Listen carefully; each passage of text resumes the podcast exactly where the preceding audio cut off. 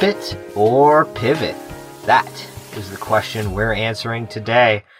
Joined as always by my lovely co-host Jen. It's me, Dak, and with special co-host Nehemiah. Oh. How's it going, guys? Doing It's wonderful. going great.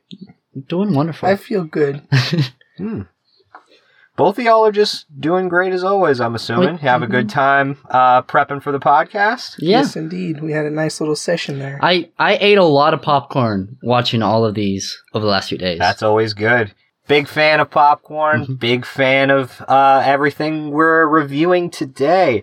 So, for those of you that are not informed, what we're doing today is uh, basically going through our reviews uh, with a heavy emphasis on the beginning um, in six separate categories. Aiden, do you want to let them know what the categories are? yes, the categories are anime, American animation, movies, games retro, games current generation, and TV shows. Yep. Um, basically, what we're going to do is say, is this gripping? Do you want to watch it? Everything we're doing today is based on the theory that I kind of pioneered that anything you do, there is a certain point where you know whether or not you will enjoy it or you will hate it. Even if it goes to shit later on, or even if it's great in the second half, there's a certain point and a certain amount of just aesthetic that you have to take in in the beginning for you to get drawn in and actually become interested. And so we three have gathered here today to answer that question and make sure that you don't waste your 30 minutes of time uh, playing a game and don't waste your money. And so you don't waste your 30 minutes of time watching that episode of Netflix that your coworker says is great if in actuality it it's just kind of mediocre, right? hmm And, you know, I, just- I hate wasting time, you know. I'm an efficient person. So, Absolutely. I think that we can all get behind that notion, and I think we should get right into it. Mhm. And for this episode, and the following two as well, we have a very direct theme. Theme of episode one is Dak, me. So I picked all of my favorites in the six categories laid out before you by my lovely co-host. And so we will get right into it. And I'm thinking of starting with anime. Any objections? No. no, anime is amazing. All right, cool, cool, cool.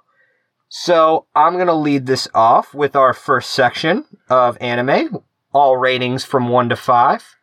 Animation slash art.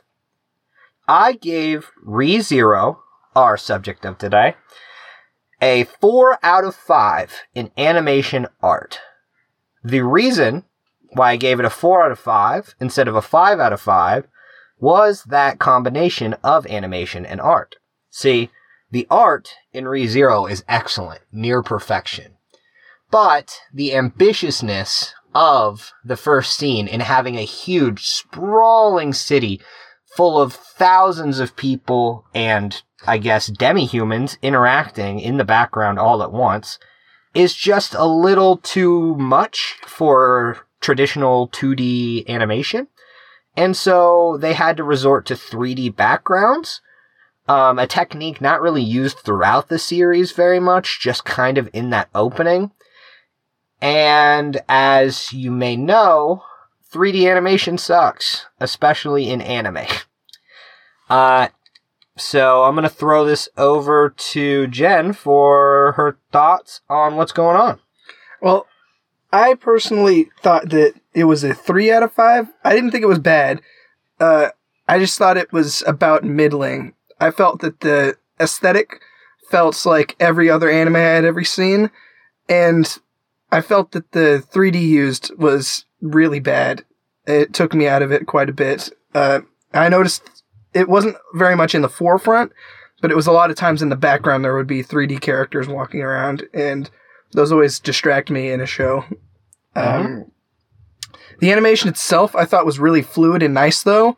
So if animation was separate from art, I would have put it at um, probably four for animation and three for art. and uh, I really liked all the furries. That was a nice touch. That's always a nice That's touch. Get- right. Put a smile on my little face. That isn't that the goal. All right, so I think uh, we're good to move on. Nehemiah, you have any thoughts? I actually do have some thoughts. Uh, I'm going with you, uh, Dak, on the four out of five. Uh, I absolutely love the art of ReZero. It's a beautiful anime. Mhm. If it was art only, I'd give it a five just because of how beautiful it is. Because I love the incorporation of the colors and beauty. Um, even I even love the world design, I, or not the world design, but the like the landscape and the colors they incorporated there. Like in the main first scene where they show that city, I think though it Mhm. loses a, its value just because of it's a little clunky in the 3D animation, and I mean that studio has always been like that. Uh, with Mhm. some of their other animes like Overlord or um, a few of the others. Now, I I saying that they do amazing work with the character models when it comes to like normal transition scenes, like normal fight scenes. Those are some good thoughts. Thanks for sharing, boys. Um, I think it's time to move on to acting. Mhm. Okay. I gave acting a 4 out of 5. And the reason why I did not give it a 5 out of 5, which I would have given for the entire series as a whole, is the emotional range is not well uh, expressed in these first two episodes as it does later in the series. So in these first two episodes, you see kind of a lot of mystery and a lot of um, just a lot of uh, new things being thrown at these characters as they interact and intertwine. And the delivery of everything is kind of monotone, but kind of monotone by design in a lot of ways, just because it's the establishment and you have to know what a character is like before you can start breaking that down. And quite frankly, at the beginning of the series, that establishment is a little long for my taste, which gives it a four out of five on the, on the voice acting. But again, it ramps up throughout the series, and I would give it a 5 out of 5 overall, but it's getting a 4 out of 5 because of our heavy emphasis on the early uh, show. I think that about sums up my thoughts, so All right. Well, anything to add? Yeah, uh, it kind of just felt, except for a few voices that I really liked, I thought that the act, voice acting was also about average, not in not bad or anything, but I didn't feel much resonance from the main character. He just sounded like your average main anime character. Uh, the old man's voice, though, I really liked. I can't remember his name, but his voice was really nice and fit with his character a lot. Yeah, big fan of the of the old man Rom. Yeah, that was his name. It was his name. Mm-hmm. Trust me, I know. You Dakota, sure? Dak's definitely Yeah. seen that. He knows. oh, I have for sure. Uh, Nehemiah, you have any thoughts? Uh, I will say this is one of those cases after seeing the whole anime, of course, that I'm a little uh, weighed on this. But I will say I look past Mhm. that expression. I know in the first two episodes it doesn't express too well, but I still want to give it a five out of five just because I honestly weirdly love the act, the voice acting in this. Um, Mhm. I just it I enjoy very portray- hard to separate. Exactly. I really enjoy the portrayal of these characters.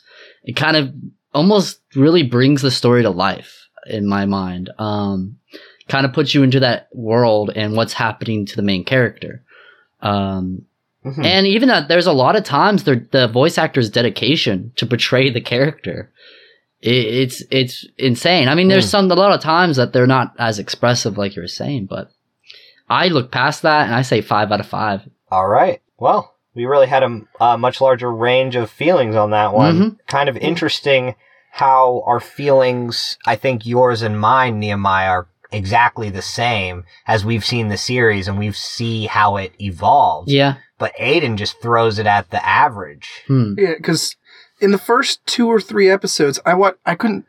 It was it was two episodes, but it was listed as under episode one on Crunchyroll. Mhm. hmm So I watched the first three because the first two were se- were listed as episode one, Okay. and so I've seen episode one and two.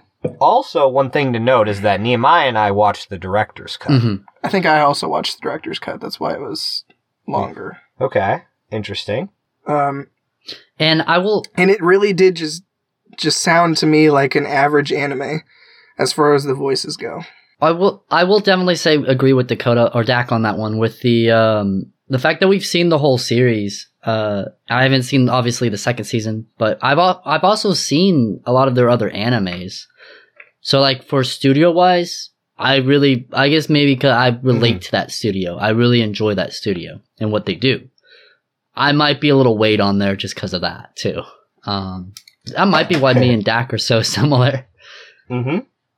Yeah, a little more context makes you just love it more and more. And I feel like as time goes on, the more I think back on the series as a whole, the more I love it. It, exactly. And I'm definitely going to keep watching it because I did like it overall.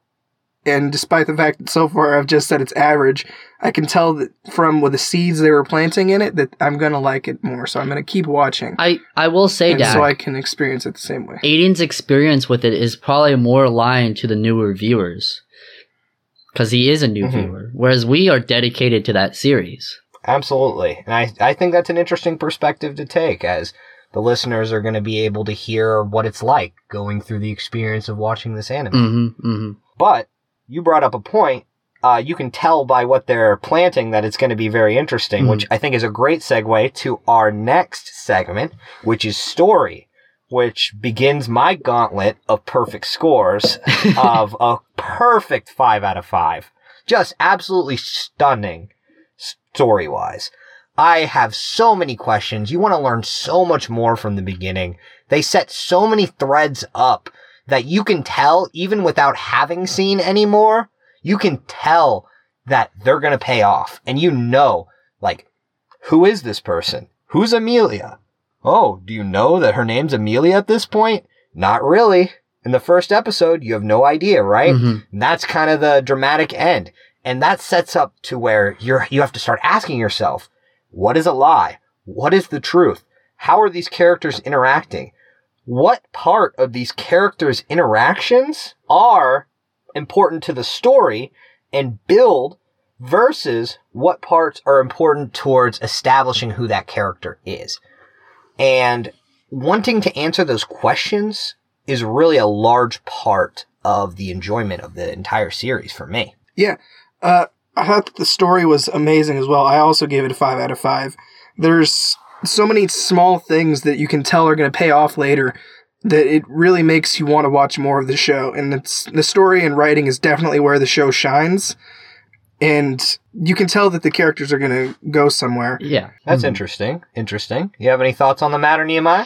Story wise, um, I will definitely say this anime has amazing cliffhangers when it comes to a lot of their Oh, scenes, yes. especially when they first introduce Emilia. Right? You were you were saying a good point where you don't know who this is, and that of itself is a cliffhanger. She's a really interesting character that they slightly introduce in that first episode. You're like, wait, who is she, and what is her significance? Um, and then just just the background of the story, the world, the past. That you want to just keep looking up more wiki information. Uh, it's so interesting. Uh, I think my last point is it's, a smooth transition that they have from the beginning of the of it to the middle to the end for each episode. Uh, it's always so Hmm. smooth. So five out of five for me. You know. Absolutely. I mean, it's just so Mhm. good, and it just makes you want to learn more. Who is the Witch of Greed? Where is Emilia from? What is going on? Why is that brooch so important to her? Why do you even care? Mhm. Right? And why do you care is my segue to the next segment characters. I know we bled into it a little bit with the story. Because of how excellent the characters are, they're so intertwined in the story, it's almost impossible to keep them separate, Mhm. right? Yes. The, oh my gosh, the chemistry that they're able to establish between Subaru and Emilia in just that first episode, and even those just first couple scenes they have together, the way they're able to build each other up is just incredible. And the way that you can tell that they both have issues and are flawed, but help each other in certain ways without even realizing it just by being together, right? And you're able to see characters develop mid story when they're the exact same character, right? You're able to see the Apple guy, right? Develop from being like angry business guy to like, oh man, I, I love my daughter. Like, man, maybe I treated you too mm-hmm. harshly. And you're able to get a little piece of his personality each loop in a way that just truly leaves you wanting to know more about each of these characters in a completely authentic way without having to just explain to you that a character is a good person. Like, this character believes this, as so many series have to kind of resort to. Yeah, I agree completely. Uh, I thought that the characters were amazing, and the way they built the characters through the different loops was a really cool idea, and is a nice uh, world building technique that we'll talk about in a minute. Uh, I thought that it was really cool. Uh, I think I I gave it a four out of five because a skeptical four out of five because I can tell there's going to be more development as more loops happen, but within those first two episodes, there's just a little bit of character development you can have. Hmm. Hmm. Yes. Um. Hmm. I will say my character uh, rating for this very much similar to Dak. Five out of five, always. Just because the interactions that Subaru has with every other character is unparalleled. hmm I mean, I, I always forget her name, but the library neat that you meet later down the road, I, I, I love her. She's one of my favorite characters. Yeah, exactly. He, well, I mean, I don't want to No. spoil anything, but Of course not. And then his interactions with Emilia, his interactions with literally every character, uh, even Emilia's pet. it Fuck. just, it's humorous, it's funny, it's relatable. A lot of these characters are relatable to Mhm. you. To you or Yeah, to your friends. right. Mhm. yeah, and they feel so real because every character is given like a good and a bad side of the coin for every one of their personality traits very early Mhm. on in a way that a lot of series are kind of afraid to do. A lot of series aren't willing to have their main character be a loser, right? A lot of their characters are just, uh, a lot of stories have characters that are just kind of bland so that way you can theoretically project yourself onto them. But I think it takes a true masterpiece to have such a bevy of characters that you don't have to be bland. You can be very exact and yet everyone watching has someone they can kind of glom onto. My passion for this anime goes to no end, but unfortunately, we're in the last category, the last of my five out of five gauntlet, and that is world building. Okay? The world building in the show is so good. It's just astounding, right? The town feels so real. That opening scene where he's just going through and he's like, I can't read. What's going on? And ends up walking into a bathroom. Oh man, it's a woman's bathroom. Who would have known? Ha ha, right? Then he walks into a bar. This is a place for only demi-humans, right? And so you're able to quickly establish like this society has rules and Subaru just doesn't know them. And it's not like he's whisked off to this fantasy world where everything is exactly one to one with, you know, the real world where they have the same values and they do things in the same way. They have their own cultures and their own subcultures. And the way that they're able to hint at those and give little pieces of information that makes you want to know more about those cultures builds a full and fleshed out universe where not only do you want to know what happens to Subaru, you want to know like what goes on in that spittoon full of demi-humans, right? Why do they care if a human goes in there or not? Is there some kind of race war going on? Mhm. What's what what is going on in this town, right? Um but I could go on all day about how great the world building is to me. I would like to know your opinions as well.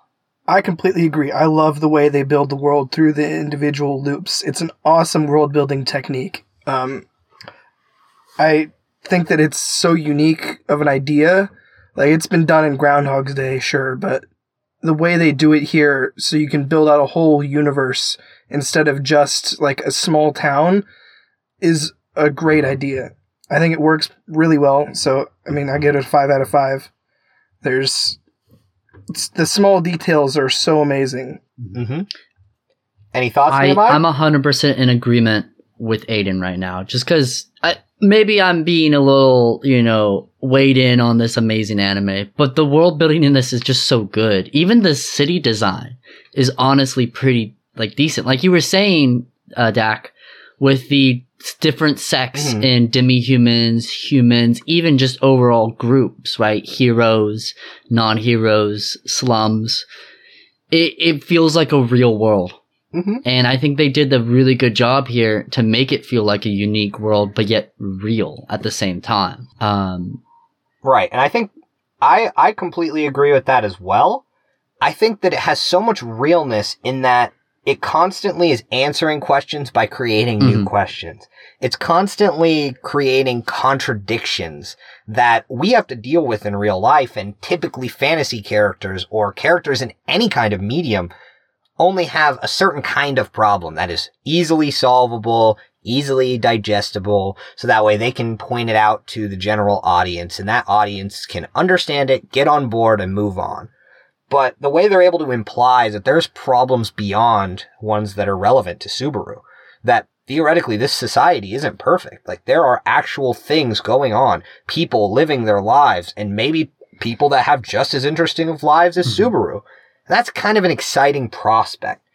The way they're able to be uncanny and typical at the same time of a fantasy anime. The way they're able to be mysterious and revealing at the same time. And the way they're able to be divisive and predictable, it's insane. I cannot stress enough how excellently it was done. it's it's a masterpiece. I, I I'll admit that it's a masterpiece. I could not agree more. Uh, any final takeaways from either of you boys? Uh, one of my favorite takeaways that I have for this is just the desire for me to be in this world. Right? It's it's such an amazing world. I, I want to be inside of it. Not a lot of animes do that to me. You know, Overlord does that weirdly. This anime does it, and maybe it's just the studio that that makes me want to do that. But it's such an amazing, Mhm. unique world with amazing characters that I honestly feel like I can relate to. That I want to be in this world more than anything. And another Mhm. good thing about this world that I love is just its relata like I said, its relatability. The sonatas, the carefree heroes, the library neats, uh, the people in this world that Mm. relate to my friends, to my family, to people I know. It just ties it even more Mhm. into my, you know, love of anime. And I think lastly, it's just, this was one of the first animes that introduced me into that gaming world, uh, or st- Lost in Another World, uh, type of anime. Isekai. Exactly. It, it was my first, even though I didn't watch it all from the start, it was still my first, and it's really what made it an addiction to me. Uh, and so it's, it's always Mhm. got a soft spot in my heart. Mhm. And I think it's very important how, how much it did for the genre and how subversive it was. It kind of took the groundwork that very, you know, floor level, surface level isekai, like say Sword Art Online put, and took it to the next level to make it able to reach heights that I don't think those kinds of series ever really can. hmm hmm It it definitely did that. Uh, Aiden, did did you have any Mhm. takeaways you wanted to say? Yeah, I had one more thing I wanted to add, and it's that if you're watching this for the first time, toward during the first two episodes, you'll really get your interest peaked towards the end of it. It the way it's the sudden like changes it has after the first like loop is amazing, and it it'll grip your attention. So it's worth watching, even if you're not going to finish the series. hmm I think that's a great place to Mhm. end on. All right, boys. I think we're ready to move on to our next subject, and that is American animation, BoJack Horseman. And using the same exact formula we used to calculate how much we liked anime, we went with American animation. Uh, so for BoJack Horseman, under animation and art, I put a two out of five. Why, you might ask? Well, because it's got that crappy flash animated bullshit that every American animated um, TV show wants to use. Now, is it awful? Like, does it hurt my eyes? Absolutely not. But there's so much more that can be done with the medium of animation, and choosing that kind of lazy animation is just, you know, overdone and is really the only problem I have with the entire show. I'm gonna agree. Uh, it's an it's an ugly looking show. if you're only in animation for the aesthetics, then you're gonna hate this. Uh, but I I gave it a three out of five instead of a two because I thought that the animation was fluid enough despite the ugly style and art it used to where it was warranted of just average. But it is a disgusting looking show. And again, that's just the animation. The reason it's not a one is because the art I thought was pretty interesting. Yeah, I agree. That's my takeaway. So, Nehemiah, you got anything to add? Uh, for my rating on this animation, I honestly gave it a four out of three. Or sorry, four out of five. Just because you know it it it was an amazing anime animation overall, but I think they did it on purpose in my mind because it's it's about Mhm. laziness. It's about illnesses and mental illnesses, and the lazy art style. Although probably honestly they could have used a better art style, added to its overall Mhm. mental, you know, show offness. Right, the main character is is not lazy, but he's over the top and thinks everything's Right. amazing about himself. And even his roommate is lazy, so it has that lazy feel throughout the whole thing that adds, in my opinion, a more realistic Mhm. world Yeah, and I think that's important. And I think that's actually a good point as I raise something similar later on in my review. But I think that's a good segue to move on. So let's talk about mm-hmm. the voice acting. I gave it a five out of five as I felt like the amount of passion that these people had was really good. Will Arnett delivered these lines in such a funny way. Every mm-hmm. character has this dis- like every character has this completely distinct sense of comedy, right? And I don't think that a single writer can write that in to a series. I think that has to be developed by the cast. The cast has to like each other. The cast has to have chemistry. And the delivery of these lines is, some of them just crack me up. Yeah, the the voice acting is amazing. It fits the characters perfectly, and it adds to the comedy so much. Uh, the the voice for BoJack Horseman himself is perfect for his character, and his lines are just all delivered in an incredibly funny way, which is something I don't normally say about uh, shows that are in the adult animation sort of genre. hmm For me, the acting definitely ama- uh, definitely amazing. The voice acting, Mhm. uh, it it very much for mine. It's a four out of five. It portrays like I was. I'm I'm saying this is going to be one of my takeaways later. I'll get to that, but it it, very much portrays the illness that they follow, and these actors don't just do it beautifully, they mastered it. it. When you're hearing a Bojack Horseman, it's as though you're talking to someone that suffered from depression hmm and vice versa with the uh, with his roommate, someone who's a homeless or even just lazy overall, because he's not really homeless, but he's lazy and he's been through a lot. Exactly. There's there's in-depth character development through just their voices alone, Mhm. and I think that they did an amazing job. That's Yeah. just what it is. That- they did an amazing job. That's always the mark of just a great job done, especially when voice actors are able to make these characters feel like they're real. In that Bojack Horseman, to me, isn't Will Arnett the way that like Harry Potter isn't a character to me. He's always Daniel Radcliffe, right? Because an actor can like usurp it. And you can be like, okay, everything Daniel Radcliffe in is always kind of Daniel Radcliffe a little bit, right?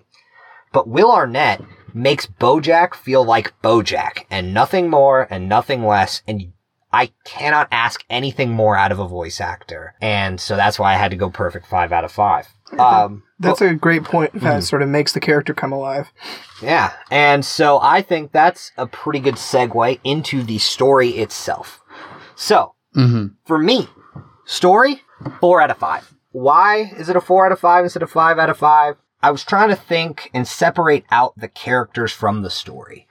The thing that makes you interested in Bojack Horseman to me is you want to know what these characters are thinking and what they're going to say more than you want to know like what's going on in the world, what's going on in the story. And so it ended up making it settle on a four out of five just because I want to know, oh man, is Bojack okay? More than I want to know, oh man, is Bojack gonna write a good book? you Yeah. know? Yeah, I agree. The uh, the story itself is not as good as the characters that are in it. The stories are very basic and very simple, but the characters that are within the stories make them come alive in a very special way and make them funny. and also make them sort of feel real, despite that it's animal people walking around. Uh, yeah. the like the muffin, uh, the second episode, the muffin story arc. The story arc itself isn't what makes that fun. Mhm. The story is bland, but the characters and the way they act are what makes the story fun. Completely agree. hmm I'm I'm with you on that one. You have any thoughts of your own, Nehemiah? So I was just processing. I was just processing that first episode. so, in the second episode, of course, the first episode is the one that really gets me on this one. This is why I'm giving it a three out of 5 Mhm. for story. Uh, what I remember from the first episode and from the second episode is just what BoJack was doing and what the other characters were doing. And I- it's going to be the same thing that you guys are saying. The characters are the show. Mm-hmm. I I'm not I didn't I wasn't interested in, you know, Bojack writing the book like you said. I wasn't interested in the fact that he was drinking and didn't take his girlfriend home. Mm-hmm. Uh I was interested in just him going through his illness and him betraying and talking and you know, being an asshole overall. it was interesting. It was funny. It was humorous. Exactly. When he was complaining about the uh, bread at the uh, restaurant, I I thought it was funny. But the rest of the characters in the world overall, I mean, I know very little and I care very little. hmm So it's it's definitely a three out of five. All right. So I think we should move on to the characters segment. Now, I gave characters a 5 out of 5. This is heavily influenced by how much a few characters are so good. Bojack Horseman is so good, you have to know that he's voice acted good and written well. Because there's no way that one or the other could reach a character to the heights that Bojack reaches. You want to know what's going on with Bojack. Who is Bojack? Bojack feels like he could be a real guy, right? Like, I cannot complain about anything about Bojack. I also care about, um, his roommate, right? You want to know what's going on with him and how he's able to be a bum, kind of, and made fun of. And yet, as you slowly learn, you, uh, throughout those first two episodes, you see that he's more important to Bojack than Bojack is to him, especially from an emotional standpoint, as Bojack is breaking down. And he's the only one there to console him and make sure that he kind of doesn't go crazy, right? And that, that development in such a short time is very interesting to me and done very well. The way they were able to establish Princess Carolyn and make her seem super bitchy and then just slowly walk that back and make her slowly more understandable. And you're like, wow, I wonder what's going to happen with Princess Carolyn. Is she really going to hitch her wagon to Bojack? She works for, in a way that is dependent on Bojack? That can't end well. Oh, I, I want something good to happen to her. And I feel that way about so many characters throughout this show that again, I had to just give it a perfect five out of five. Yeah, once again, this is a show that I've only seen the first two episodes of, and Dakota, and I don't know how much Nehemiah has seen, but Dakota's seen the whole thing. Mhm. And I can tell that the characters are good. The characters have developed a lot in the first two episodes, and I I also gave it a five out of five. But I can tell they're going to develop more the secondary characters because BoJack is such a fantastic character. It he's he's great. The characters that are more in the background too, that are like tertiary characters, like Mr. Peanut Butter, that aren't good characters but are hilarious and are good for what they are, also sort of contributed to being a five out of five for me. So, Nehemiah, I'm going to throw it over to you for the wrap up on characters. Characters in this, I you you would already guess this. Five out of five. It, it's just they're so good. They display these illnesses just so well. You know, Bojack's loss of fame and how it affects him. Mhm. I I feel that. I get that. Like get even though I've never experienced it, they portrayed that character so well. It's as if I understand exactly what he's going through. Mhm. Um, similar to Princess. Uh, I think her name was Pel- Palatine. Nope. I Princess I, I don't remember any of their names. What was it? Princess Caroline? Princess Caroline. I thought it was started with a P. Whatever. Princess Caroline.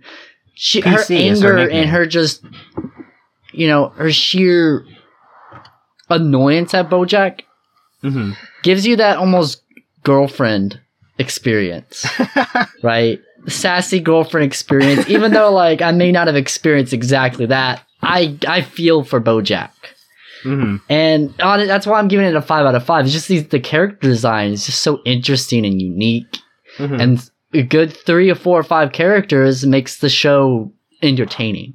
So, we're on to our final section of Bojack Horseman, and that is world building, as always. So, for me, I gave world building a 5 out of 5 for Bojack. You see, the world is just our world, and yet there's so many little things that differentiate it. Every sign is a pun. And I know a lot of people are tired of puns and a lot of people hate those little crappy jokes, but I just love it. I just love the diversity of comedy that's brought about by those just simple little jabs where instead of Lululemon, it's Lululemon. And that just makes me giggle. It just makes my day. And other than that, it's just Los mm-hmm. Angeles. It makes your little heart flutter. Yeah, it makes my little heart flutter. And I just enjoy myself all the more while listening to the kind of existential dread that Bojack goes through in every episode. When you can laugh at Lululemon or MSNBC like the ocean. Like that kind of little Yeah, joke it- just builds so well into the overall narrative and makes the world feel so much more real instead of just, why is there a horse here? Why is there a whale on TV? Um, and so I just gave world building a five out of five. Mm-hmm. Mm-hmm. Well, I gave it. I I get. I guess that you you you make a good point, but it's not going to change my opinion. And it's a three out of 5 since I don't. The background jokes I don't count as world building. It's not building lore for this world. It is just our world, and the way they do that is good for the show, but. It, it doesn't execute any skill in world building, in my opinion, which it doesn't need to. The show is great without needing to develop a new world in any way. Mhm. I, I think that it that just having that as a category that it's just sort of a three out of five. There's no unique like race wars or anything going on. Like in ReZero. yeah, exactly. That makes sense. Yeah, I I I agree with uh, Jen entirely on this. It for me, it's a two out of three. The puns are great, but Mhm. when I don't see like a culture being represented throughout the uh, characters, it mostly just feels bland and like they're trying to force some humor at times Uh huh. just to build the world around you. And I have no interest with any of the other characters except for the main five, really. Mhm. And that's why I'm giving it a two out of th- uh, five, just because honestly, I didn't care about the the rest of the world. There was some humorous bits, but so a lot of I I don't get a lot of the puns, so it didn't add to anything. Sorry to go completely against you, Dak, All but right. two out of five No, that's me. fine. Obviously, I picked my favorites, so I was going to rate them. I expected to rate them higher than everybody else. I do have a few takeaways that I do want to end this uh, section on Bojack with. First of all, I need to Yeah. emphasize how this style of self-detrimental comedy has never been taken to its logical extent in any way other than Bojack. If you have this sense of humor, hmm. this kind of new Gen Z, like, haha, funny, kill, haha, type, type humor, you're gonna find Bojack hilarious. Because despite being so tightly written as characters and the world being so tightly thrown together, there's an equal emphasis on the combination of absurdist humor and de- self-detrimental comedy. And that sense of humor is just irreplaceable in any other thing that I've ever seen. And another one I had and wanted to pose for both of you is this question. Was Bojack looking for toaster strudels in the cabinet because he was drunk or did they make a mistake because the showrunners don't know what a toaster strudel is?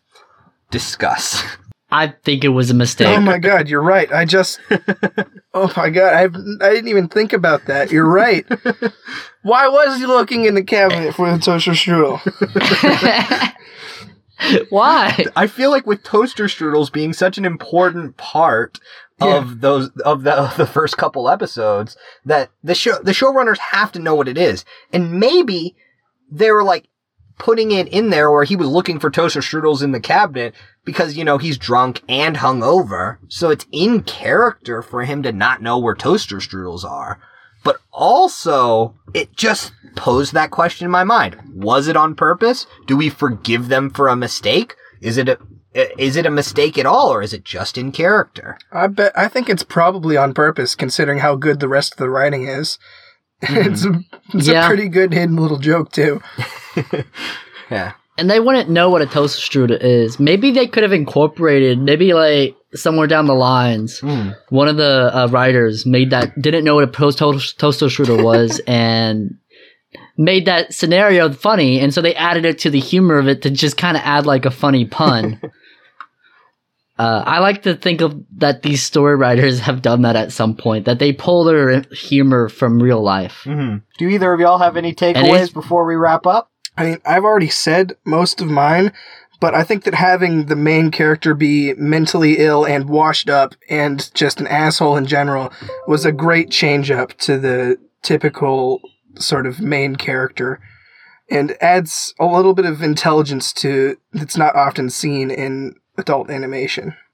hmm Mhm. I agree with that. I thought about that as well Mhm. and c- just literally could not agree more. So I think we're good to move on to you, Nehemiah, if you want to wrap us up. Yeah, I it it had an interesting you know appeal where the main character was obviously an asshole. Ye- the- I only ever got that from other from animes, right? There's Mhm. only a few animes that I get that from, uh, and I love those animes to be honest. Eh, stuck in another world as a demon, Exactly. uh, uh, slayer, or stuff like that, where it's just they're funny because he's an asshole.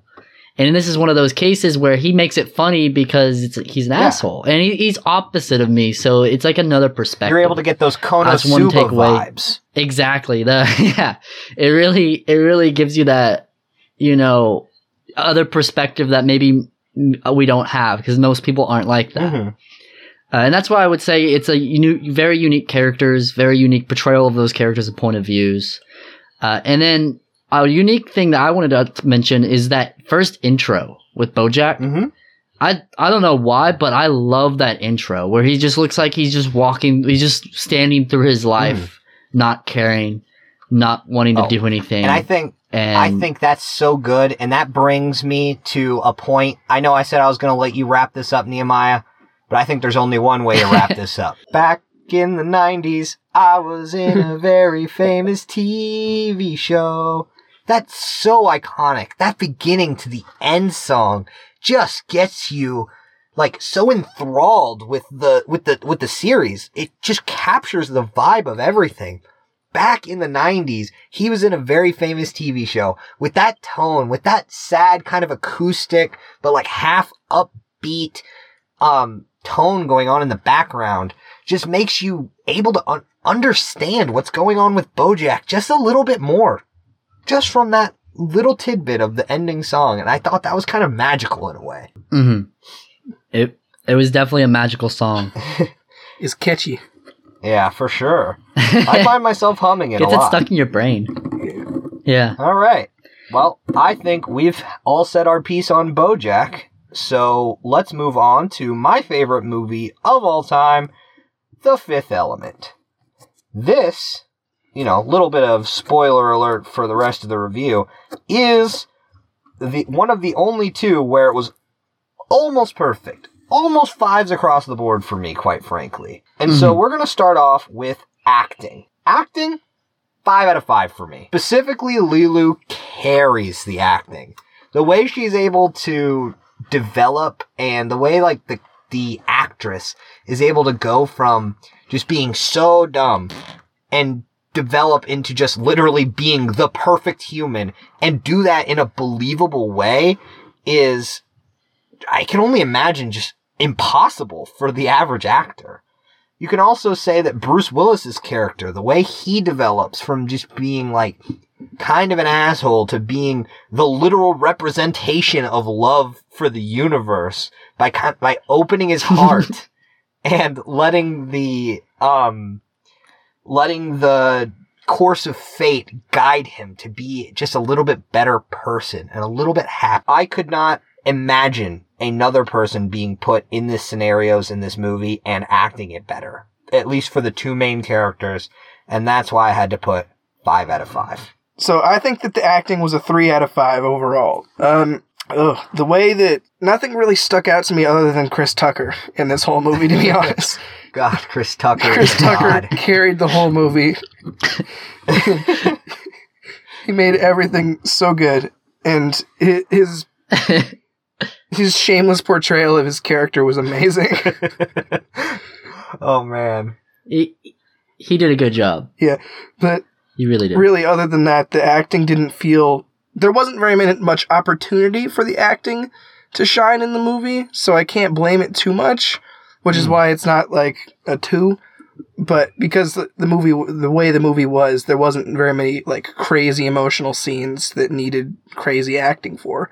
Mhm. So really, the actors just portrayed people doing stuff really well. They didn't look bad, but I think that overall it was about average. Interesting. I, I, I see your point, uh, Jen. I, I, I really do see it. But I'm gonna be honest with you. This is gonna be an all five movie. It's literally my favorite movie. It was your favorite movie too? It, it, this is from my childhood. This was the most amazing movie I ever saw when I was a kid. So it's, it's there in my heart forever. Ooh. So the acting, five out of five. I love Bruce Willis. He, he's mm-hmm. he's fucking He's amazing. Part of my language, but he's amazing. A, he really portrays this grumpy dude that evolves, like you were saying, into a nice guy. Whether it be Lu, Leeloo who did it to him, or just the scenario he was in. He, or Chris Tucker even, maybe his character, you know, slowly pushed him to that nicer guy mentality Mhm. it the acting was amazing. Their the way they they work together and the cooperation was amazing. And I just love that Asian guy that sells the uh the food on the boat. just the way he the scene where he's like floating off slowly and singing Yeah. just it's just it warms my heart. It just I want to be there Mhm. To experience those characters. Yeah, I could not agree more. Aiden, I think So you're five just out of straight up wrong all on the this way. one. I might be. I, I I don't know much about acting overall, so it's not my area of expertise. All right. Unlike cinematography, which is something I know quite a bit about, but it's not my turn. That It's was a Dakota's turn. great segue. I was about to say the exact same thing. Aiden does quite know know quite a bit about cinematography. Me, on the other hand, I like to think I also know quite a bit about cinematography, and in particular, Mhm. I learned about cinematography through the lens of the fifth element. So I might be a little biased here as well, because I gave it a 5 out of 5, and if I could have, I would have given it a 6 out of 5. It is it's so good. The intense angles that they use throughout this, the transitions that they do throughout this, throughout the movie, where, for example, it'll focus in on Leeloo's hair and then cut to a scene where the wall is the same color as her hair as the starting point for that scene. The amount of care that is taken, the amount of just raw effort that goes into setting up a world that is this campy and yet this believable has never been done in any other movie ever made. And that's one of the main reasons this is my favorite movie of all time is the cinematography and just how perfect it is. I could not ask for Yeah. anything more. now, Dak, was it really the scenes of her hair that really, you know, you loved? I did write my There's a lot of other scenes. Yeah, um, the introduction scene for Leeloo, uh, did a lot to shape my, uh, taste in women. Let's just say that. it helped. It helped make the bad you are. I'm the man I am because of two women in film, and that's Leeloo, and that's Ramona Flowers. Oh man, Ramona. God. I get it. I get it. Yeah, she's very pretty. Yeah. She is. Uh, all right. So I'm going to talk about editing in cinematography as well, and also art direction because we didn't have that written down anywhere. I did art direction under world building. Okay, then I'll wait to talk about art direction. That does make sense. Um, so the the editing is choppy, uh, despite I like the techniques they used of the color techniques they used, but the actual like cuts and the speed of the cuts during action scenes is very disorienting almost. But that's not cinematography, so I'm not going to include that in my cinematography score. That's just something I had to talk about, and there wasn't anywhere else to talk about it for. the The look of this movie is amazing, and the way they the shot composition Mhm. and the aesthetic of everything in the shots is perfect. It the the shot of like the earth with the moon and the dried up ball of rock is like beautiful. Yeah. Mhm. It so cinematography is a five out of five from me. That I keep thinking of like shot like that shot of like the spaceship over the r- ancient ruins at the very beginning with the Mm. with the aliens going down into it. Right. Or for me, a, a scene that always stands out is right at the beginning, the way they're able to use like the harsh lighting and they're like, lights! And then the spaceship Yeah, fixes it. Like that scene just works Mhm. so well. yeah, it does. It's one of my. It's it's a perfect scene. I still think about that scene Mm-hmm. just because it was so good. Exactly. So that is my two cents on the cinematography. I love it. I would say Mm. I did include a little bit of editing. I did, oh, like, I, I would include editing in this section. Just a little bit. Okay. like not as the overdriving force, but like I said, I liked how the cuts from one shot Yeah. to another. So like editing does play into cinematography a little bit. Yeah, it does. I just Yeah. I just didn't the the, the parts that the visuals are what are what go in with cinematography. The part I didn't have I had a problem with with editing was like the cuts it's themselves, not the Mhm. actual content of the shots. I can see those issues, especially in the action scenes. It's just so to me, choppy. it's just to me the movie is not about the action scenes. So in my mind, I just looked right past that. But Yeah. thinking back on it, And- I can see Yeah. your point. I still gave it a five. I love it. It's a beautiful movie. hmm Unlike BoJack Horseman, an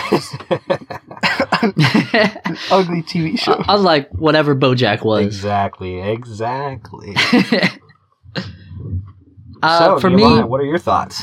again, it's a five star movie. Five out of five all the way. I I love the transition scenes, hmm especially the fighting scenes with Leeloo. And maybe I'm a little biased there because of just you know what it presents in the cinematography Mhm. and, and in the movie. is just really interesting, and it it, inc- and it incorporates unique points of view and angles, such as the planet, like uh, Jen was saying. But even some of the scenes that aren't like are just supposed to be humorous. The way they present them is unique. Like whenever he was going on onto the landing gear, hmm the scene right where it's like it, it was kind of building up suspense and it was showing him from behind. And it doesn't actually show him go under there. You just kind of assume he went into the landing gear because of what they were saying with the um with all that was happening. Hmm i don't know. It's just scenes like that that aren't really that you probably wouldn't seem important but they end up making it an important part of the the, the story Mm-hmm. I completely. and i think that was why it was beautiful cinematography All right, seems like we're all on board there. Yeah. yeah That's a rare one. Perfect fives across the board. now, I think we should move on to story, where I know we're not going to have perfect fives across the board, because story is my only four in this movie. Now, let me explain. Story is excellent, but there are definitely parts of this movie where the story takes the a back seat, especially to the design team. The job that the design team did is so good and so excellent that it kind of makes you forget that there are certain scenes that don't really need to exist. Like, he Mhm. doesn't need to walk through the corridors of the ship that much, right? He doesn't need to even the even the whole opening scene, right? Where they're in Egypt. That scene could have kind of just been implied and didn't really need to happen for the story to make sense, right? Like I love that Yeah. scene. It's so good. Cinematography in it is so good. I think the actors do a really well really great job in that scene and I'm glad that it's in there. But from a story perspective, if your job as a writer was just to write the tightest story, I don't know if that scene needed to be that long and that drawn out. But uh, again, it's still a four out of five just because the story takes a back seat to the importance of the world building which is something I Mhm. do not mind at all, as world building is one of my favorite things about any franchise. And I would argue that between, if, if you get a five out of five on world building and characters, I'm going to love it, even if everything else was a zero, right? So Mhm. I'm glad they made the story take a back seat, but I think they made it unnecessarily drawn out and a little bit confusing in certain scenes on purpose just to kind of let the characters develop a little more and be a little more uh, campy and fun with the whole entire Mhm. vibe of the sh- of the movie. See, I don't think the story's that great, and I don't think the story is what's important in the movie. Mm-hmm. The the story should take a back seat and should really serve to just show the off their visuals and their um, costume designs and all. Mhm. But I thought the story was just sort of in the middle to me. Like Mhm. if you just look at it through a lens, it's sort of like a find this thing save the world sort of story. Mm-hmm. So it's kind of on the basic end, but the writing of the characters is really good. But that's not this category. Mm-hmm. Yeah. So I will hold my tongue for a little bit. Ooh, a little teaser. Hmm. Ooh. I like that. I like that, Jen. I wonder. I wonder me- why this is a five out of five to you, Nehemiah. I'm only giving it a five out of five just because I love that world, the story. Like I just, I just enjoy space movies. Mhm. I, I love future. I love space, and I love those aliens from the beginning. I do love the aliens. I don't know design. why or what. A, yeah, I don't know what about them has always intrigued me as a kid, but it has. And you know, maybe I'm biased. Oh well, I'm biased, but I love the story in this anime or this anime and the story in this movie Mhm.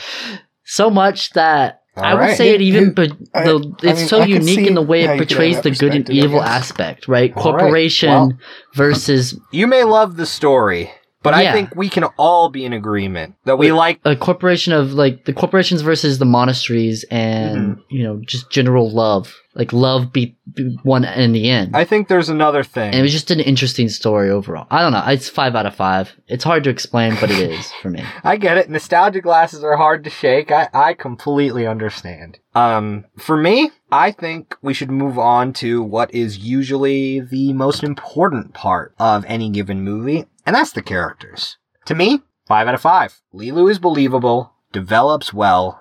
Already kind of mentioned a little bit about Bruce, how Bruce is actually has character development.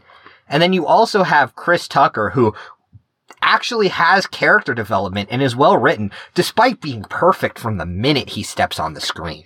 Chris Tucker takes these characters and makes it a five out of five to me. Like, between Leeloo and, uh, and Bruce Willis's character, you'd think, oh, it's a four out of five, maybe 4.5 out of five, at least to me. And Chris Tucker just takes it to the next level. The fact that the entire cast of Friday is in this movie makes me so happy. Everyone except, you know, everyone except for the main character of Friday, of course. But the fact that Deebo from Friday is the president, it's just so funny. All I can think about is how the president's just gonna walk up to someone and steal their chain. And that just makes me laugh. And it makes me happy. And everything about this movie just leaves a smile on my face. Even talking about it, I'm just smiling and giddy. He does have a little beaming little little smile. All right, so It I agree with Chris Tucker being like a driving force with the characters. I put him. I put my score as four out of five, but also Chris Tucker five out of five. you had to make sure to emphasize Chris Tucker. Yeah. I completely understand. so it was seriously seriously just him. Yeah. he he carries the movie, He- uh, but like the development is good between all the characters, like you said. Uh, I think less so with Bruce Willis than with hmm uh, Leeloo, but I still think that I think that the monk characters were kind of crackery. I do agree. They were very Hmm. vanilla. But other than that, I think that the characters were good, not great. And other than Chris Tucker, who just made the movie so much more enjoyable. God, I love Chris Tucker. He he really did. He really did. Yeah. And you probably would have guessed it. For me, it's a five out of five. Oh, five. out of I, five. you may not like Bruce Willis. I love Bruce Willis as just an actor. Mm-hmm. So I, I like his personality throughout this. Mm-hmm. Uh, Chris Chris Tucker, obviously, he's the star. Let's be honest Mhm. here. He's the real star of the show. Uh, Leeloo, unique unique way they made they made build up that character throughout the whole thing. It just was an amazing character development and background, and even giving Leeloo such a mysterious background Mm-hmm. kind of added a mystique. And with uh, Bruce Willis being this brute, muscular, almost robotic soldier, Typical action turning into this guy. love machine. Yeah, he's action movie guy, and in the end, he turns into this love machine. Let's be honest with ourselves. We know the ending. Mhm. it's just a, I don't know. It's a warming thought to see that, and Chris Tucker's amazing. I don't know who the actor is, but whoever sings, whoever does the singing for the Blue Girl, Yeah, she, it's an it's actually an Austrian uh, o- uh opera singer. Oh, I didn't know that. Absolutely amazing. I just I just love that scene. The entire party scene was amazing. Yeah, the way they kept cutting between the action and the uh, singing was really cool. Mm-hmm. Exactly. And cinematography was in that, but we already skipped that part. Characters, five out of ten. Five out of five out of ten. Five out You're of always changing the out of five out of three, five Um, out of ten, five out of five. What is it? Pick it! I, I forget our rating system the second you told it to me. Ah, classic Nehemiah, classic Nehemiah. Well, Classic. Yep. I hope you didn't forget world building because this segment on world building, I could make a whole podcast on the world building of the fifth element. The art design, mm-hmm. the character design, the way they were able to establish and make this world that is so ridiculous and campy feel like a real world that someone actually lives in, that real people could just walk into and you could just wake up tomorrow in the world of the fifth element and understand the world and feel like it's real. You wouldn't have to have a gross adjustment period. You wouldn't need any of that. And yet it's so ridiculous, right? I cannot imagine a, them doing a better job. I truly can't. I want to step back and emphasize the art direction. Okay. Chris Tucker's outfits, batshit crazy and amazing, right? the, really the is. yeah. design of the city, awesome. Uh, Like, I, I just have nothing to complain about and could just go on and on and on about how many things I want to know more about. There's all these different kinds of aliens. They're having illegal brokerage deals. What goes on in this universe when they don't have one common impending threat, right? What goes on between these alien groups? There's so many different groups of people introduced throughout this movie that seem to have their own cultures and their own ideas for how things need to happen and why they need to Mhm. happen.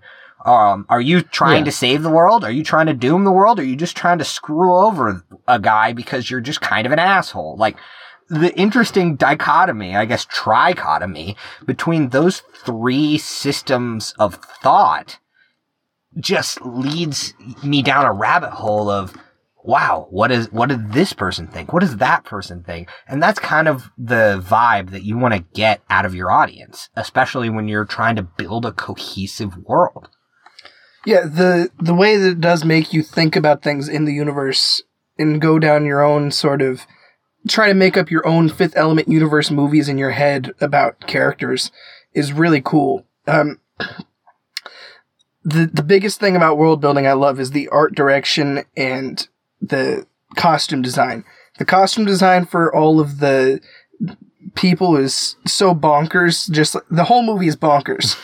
it's a it's a wacky time, and the costumes reflect that perfectly. Everything looks great. The ki- normally I wouldn't even talk about costume It design. in a really is movie, but. It's just so good in this movie that I need to bring it up. And uh, the art direction. This movie is a gorgeous movie. Everything looks so cool. It it really is just a wonderful a treat for the eyes. It's like a like a lollipop for your eyelid. yummy I I will say mine isn't as complex as you two. I, I just absolutely love future in space. I, I'm not gonna lie about it. It's a five out of five only because it's in space, and I just love the way they design the ships and the uniqueness there, and even the humor they put into it. I think that's Right, very and the beginning scene where that, with the pretty much the planet or the, the whatever that thing is. I don't even remember. I think I watched the movie. I don't even remember what it was called. the evil Yeah. destroys the ship. Just that scene of it just being annihilated, or taking the weaponry and just going, it was nothing. It ate it pretty much. Mhm. I don't know something about all of that world building and space and future and the Asian dude that was selling the chickens. it was just it was amazing. I'm I'm drawing it back to that. It was an amazing world. I think that's very interesting because you point out that like you love it because it's spacey, and I kind of love it because it's subversive of what you'd think. It's so different than Star Trek. It's so different than a Star Wars that it makes it interesting and exciting because it doesn't just live by those same rules that are established by giants in the medium. It kind of just Yeah. goes and it says, "Hey, if there were 85 billion different worlds going on. Each of them would have their own culture. They'd have their own outfits that they wear. They'd talk in slightly different ways. They'd have special abilities. Like, that kind of attention to detail is unique, even compared to the other sort of, uh, similar medium, similar, uh, shows in the medium that you're referring to. I think what I'm getting from it too is it's real. It feels real. All right. So I think we're at a good place to wrap up the fifth element. I would like to emphasize as my takeaway, Leeloo is hot. Fan service Uh, is so often neglected or done in poor taste, especially in American media, that you just have to roll your eyes and say, oh, that's kind of gross. Oh, come on. But the way they're able to like build in the fan service in a way that's completely believable and doesn't leave a bad taste in your mouth is unique, especially among American films. Any takeaways? They could have picked any wardrobe options for Leeloo, and they picked the best wardrobe options every time. Exactly. and I I love it. I I could not complain about it. The decisions that are made from a fan service perspective, it's exactly how it should be done. It's not forced. It feels natural. And it plays into the overall campiness of the movie, that tone that I love. Yeah.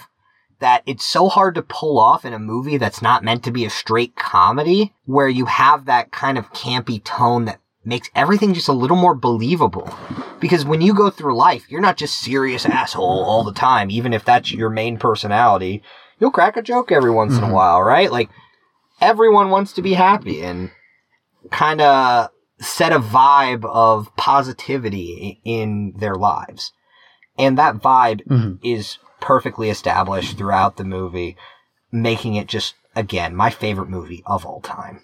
Either of y'all have any takeaways before we move on? Yeah, it's it's a really fun movie overall. Like you can watch this movie when you're in a bad mood and you'll be immediately happy again. It just has a great sort of happiness to it. It feels like a like a like a if like you had like childhood put into like a little pill that was a movie. Mm. hmm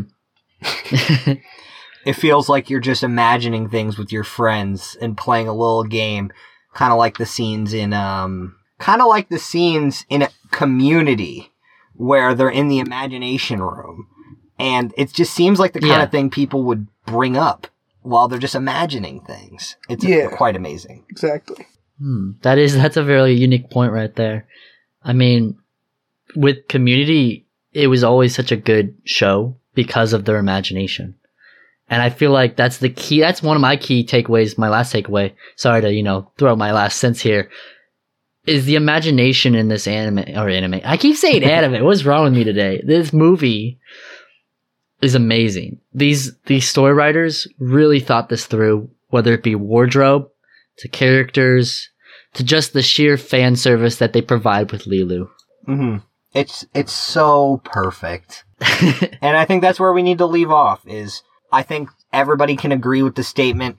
It's not the perfect movie, but it may very well be the most fun movie ever made. exactly. I can agree with that. All right. So Mhm. let's move on to a TV show that is significantly less fun and is my favorite TV show, The Witcher. Now, The Witcher, one of its strongest points to me is the acting. Five out of five for me. The way that uh, Henry Cavill is able to keep those straight faces and actually make you believe that he's someone who doesn't have emotions and establish that early on in the first episode, only to immediately say, only to immediately show little cracks that make you question that is the kind of mm-hmm. acting that you use as a film to teach people how to act, right? Like showing just the scenes of him in that in in the show, you could teach someone to be a great actor. It's, so, it's how great he does. The way that every time they Mhm. introduce a character, they have believable, you know, beliefs that make you feel like they're like they're real.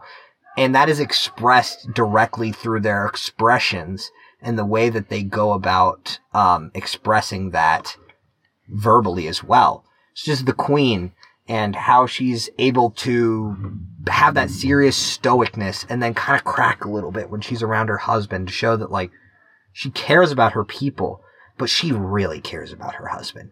And the way that she Yeah. and the way that she's able to just completely break but hold herself together by, by crying out of that one eye when realizing that war's about to break out and realizing that the prophecy that she's so scared of is coming true and just trying to not bear the responsibility for the death of all of her people and everyone she loves. And she's able to express that in like five seconds and you just understand it perfectly. I, again, perfect five out of five acting for me. You can take it away from here. hmm All right, so I thought the acting was good overall. Henry Cavill did good. Uh, the kids, the kids were terrible though. The kids made me cringe, especially that scene where the other one, where like the the supernatural one was like screaming and the rock was falling. That was made me laugh. Yeah, that scene was pretty bad. I agree Yeah. with It made me laugh. And but the acting overall, I thought was good. Not like Oscar worthy or anything, but just pretty good. hmm it fit it fit the medieval sort of drab world really well though. So, acting to me is a five. It's, it's a five. I just gotta say it now. I love Geralt. I love him. He, I, I, I never remember the guy's name, Henry but I know you said it, Dak. But yes, Superman. he portrays Geralt so well to the original games that is as if I'm watching the game being portrayed, hmm as if I'm playing it. He he is Geralt in my mind right now. He really does completely embody the character and just gets mm-hmm. invested in it in a way that you kind of feel like a character hasn't been able to do since the Joker. Exactly. And even though he shows such strict and serious emo- like uh, facial features and and feelings, it's as though though you can still feel what he's thinking. You can feel his irritation at Dandelion. You can feel his irritation at these monsters and his dedication to his craft. He he just portrays it so well. You really, it's like you're getting in the mind of Geralt again when you're playing him in Witcher Three. But I'm watching him. Exactly. And I mean, Dandelion even has really good acting, even though he could be really annoying. That's great acting. he really is annoying. you can't ask anything more out of a bard. all right, all right. So, It's good acting. I just, I can't, I can't express it enough. Okay. I, again, agree completely. Let's move on to cinematography. Now, I put cinematography at a 5 out of 5 for The Witcher. I thought there were so many beautiful scenes that it did make up for the ones that were a little lackluster. This one was pretty much exactly a 4.5 out of 5, but I hate people that won't make a commitment. So I went so I went ahead and threw it up to 5 for me. See, hmm there were beautiful scenes and especially just that opening scene and the pungentness that that opening scene leaves. And specifically in TV shows, action scenes like that are usually cringy as hell, dude. And Yes. that opening action scene felt good. It felt real. It felt like you were controlling him in a video game.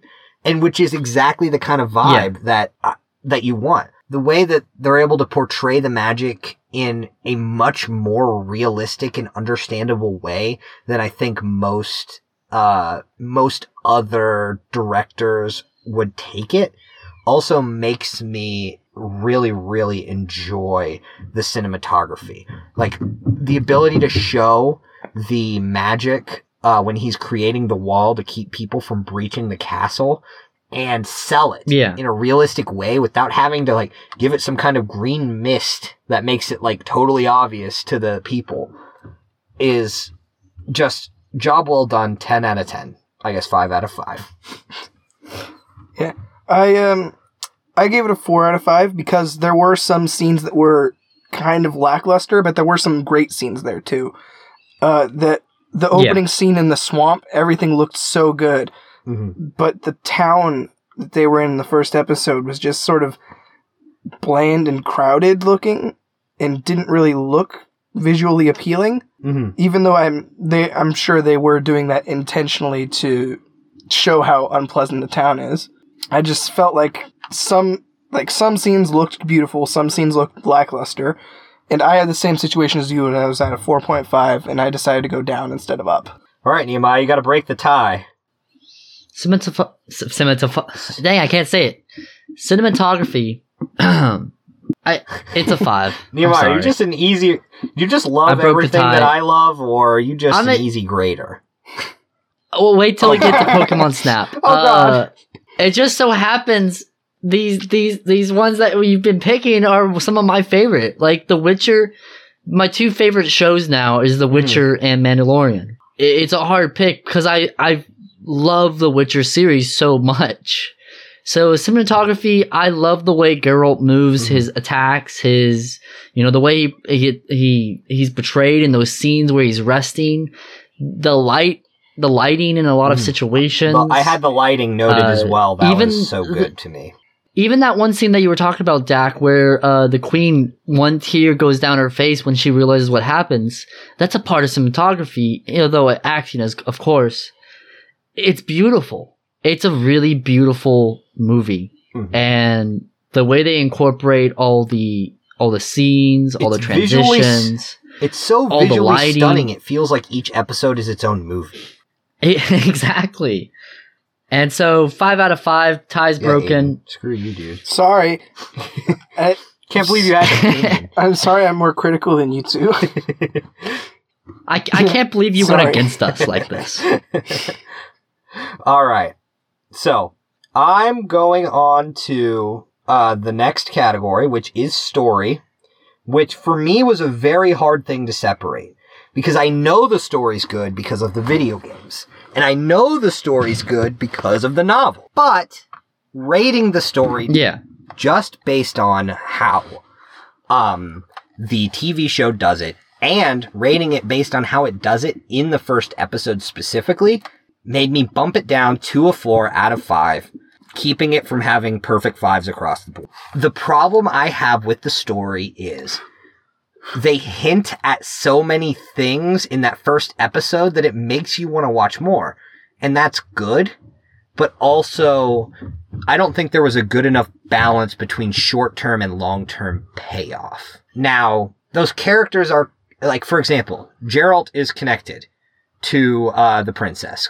Easy to see, plain to see, but the fact that I know that they're not going to see each other for so long and that that storyline is a little drawn out to me in that I want to see more. I want it to progress just a little bit more. Um, rather than going on and showing these equivalents of a side quest, which are good for character development, of course, right? He develops Yeah. so much as a character over the course of that first side quest that is really the first episode.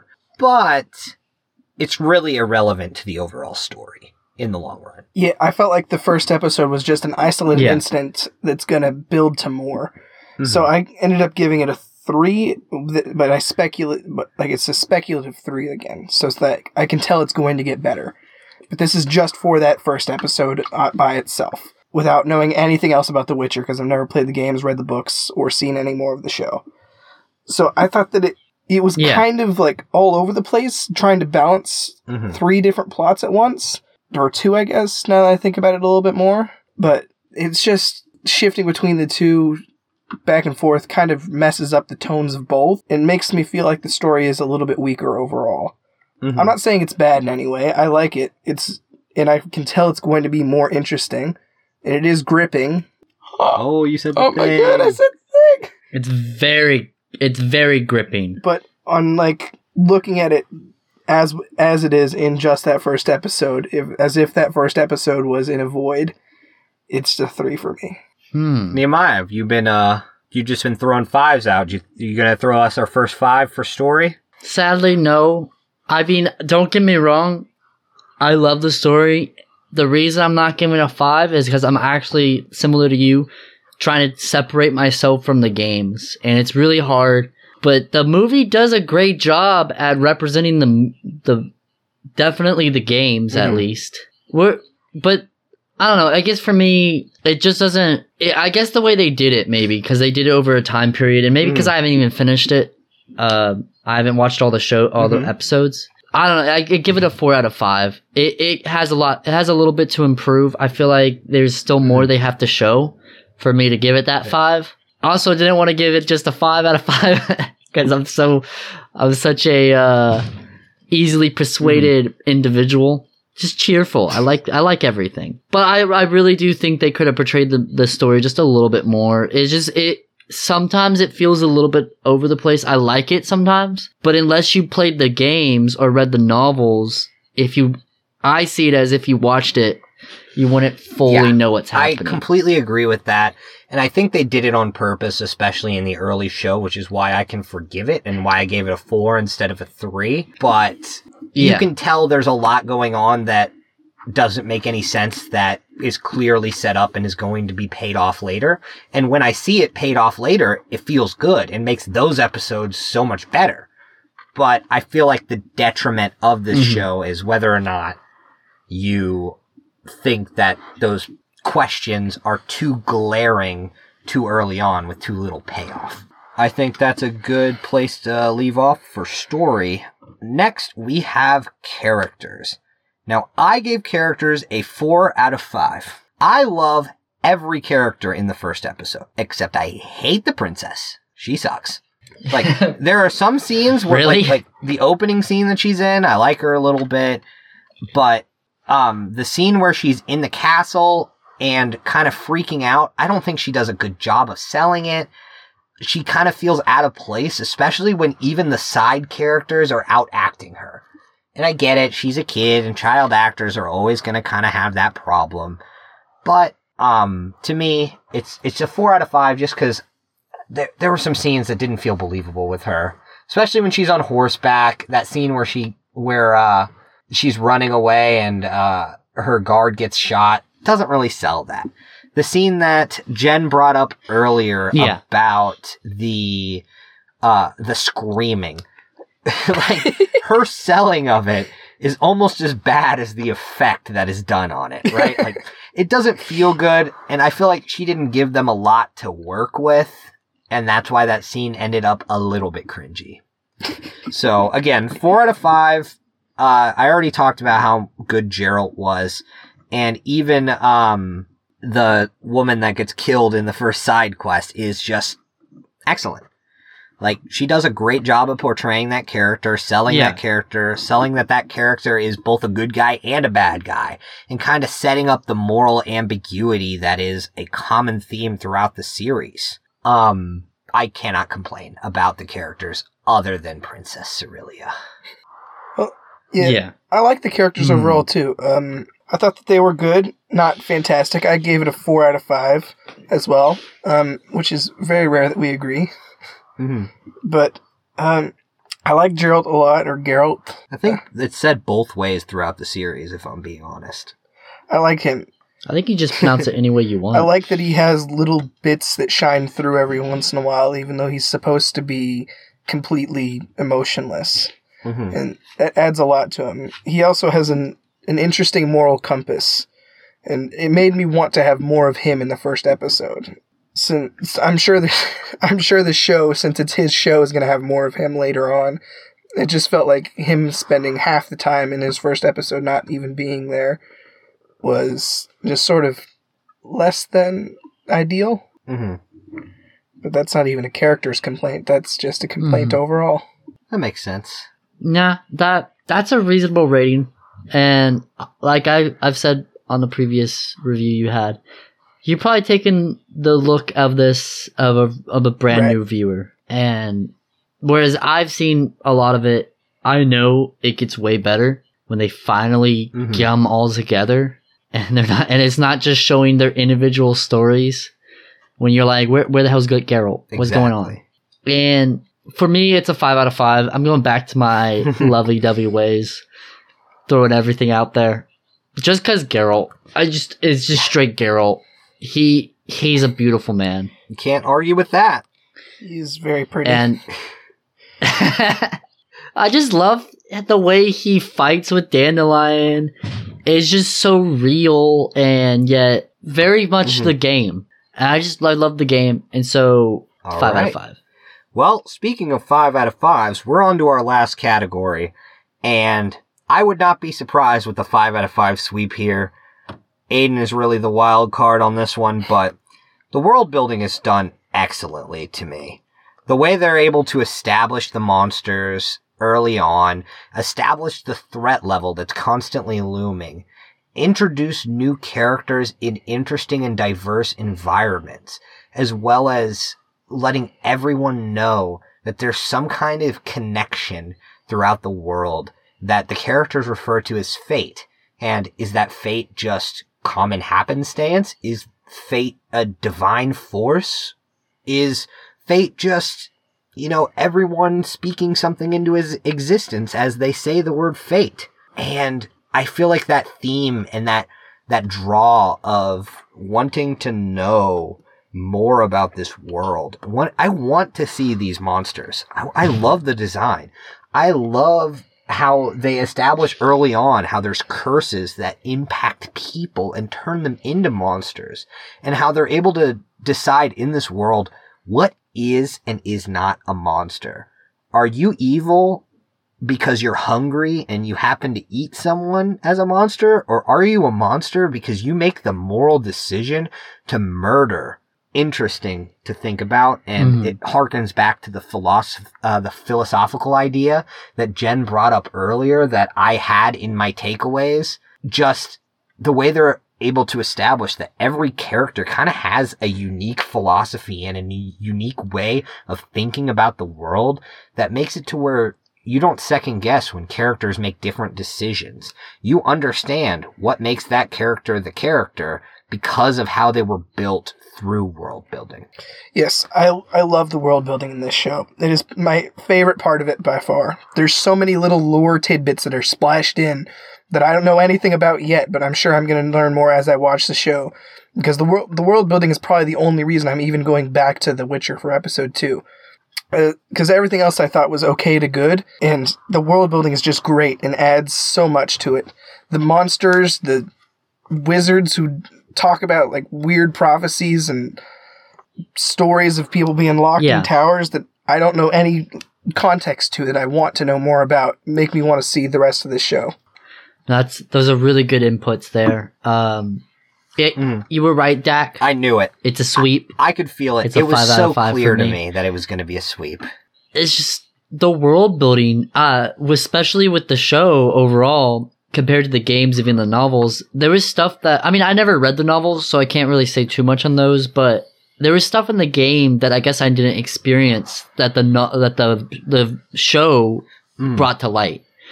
I actually learned more than about the the game, even the world overall, from just the world Mhm. building of the show.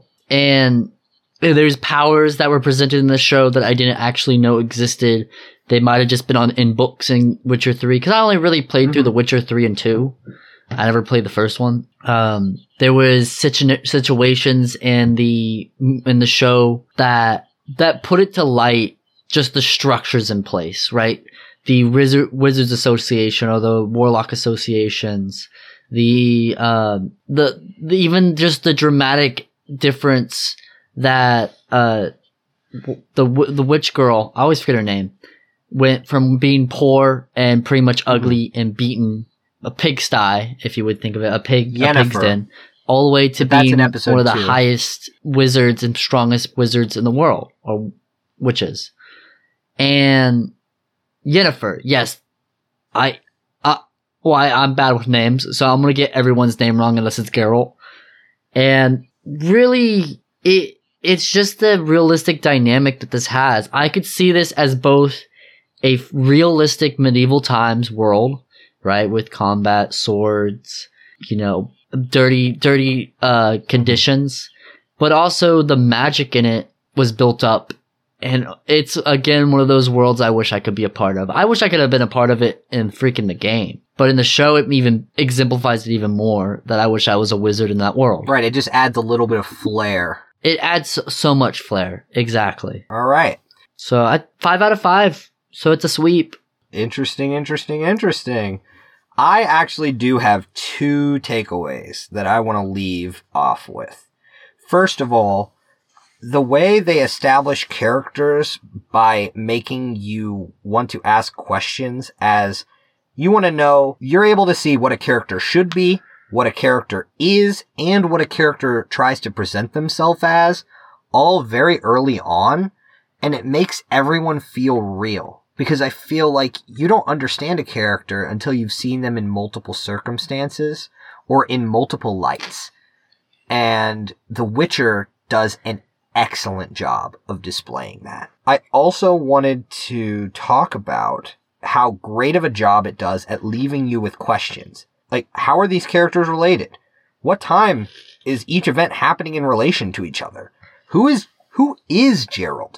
Who is Geralt's teacher that he talks about? You don't know Mm-hmm. but they're just mentioned offhandedly and it builds this world and just establishes that there is more that you're going to learn that they're going to teach you and there's probably more that you'll never be able to learn because this world is real Mhm. and evolving It's a dynamic world. Uh, I have a separate takeaway that's completely unrelated, but the special effects used for the violence and blood were very inconsistent, and this is like a nitpicky complaint.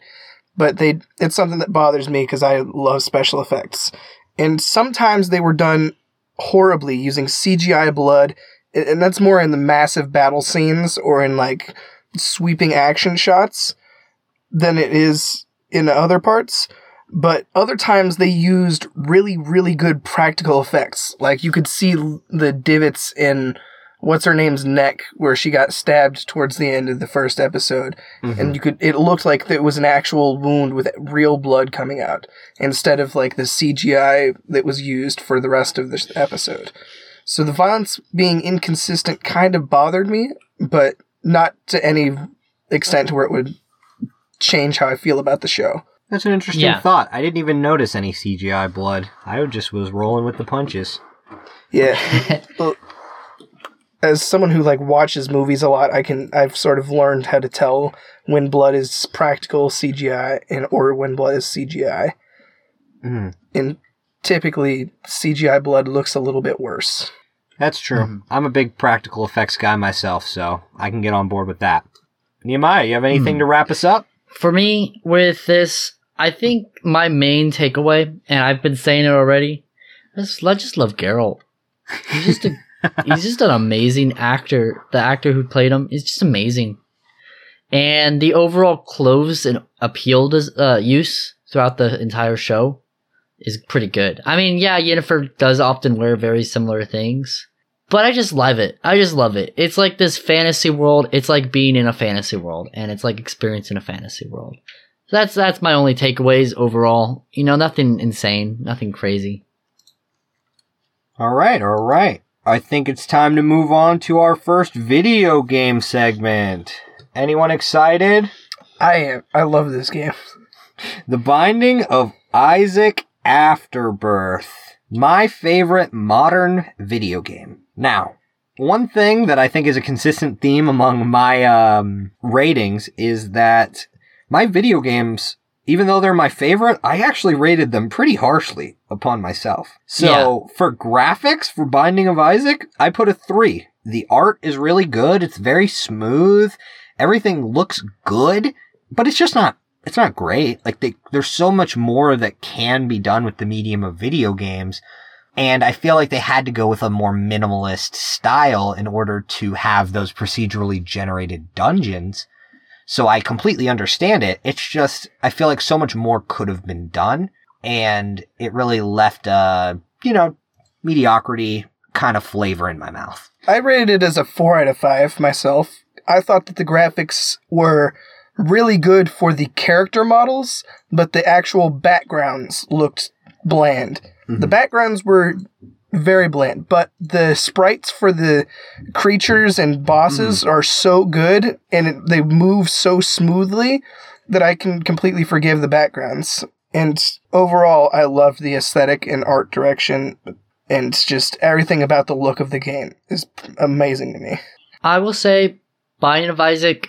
I mean, graphical wise, it's very indie. It it's 100 percent an it's a roguelike indie game. It's it's your basic indie game.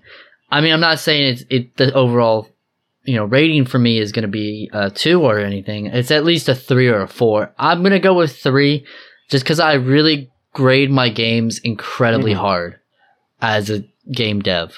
I have to. Um, I feel like they could have 100% done better with some of the uh, background and s- actual scenery and, you know, the assets there. So, like the rocks, I feel like they could have added a little bit more shading just to make it pop a little more. Instead, it kind of looks a little bland at times, or the, the floors in some of the levels.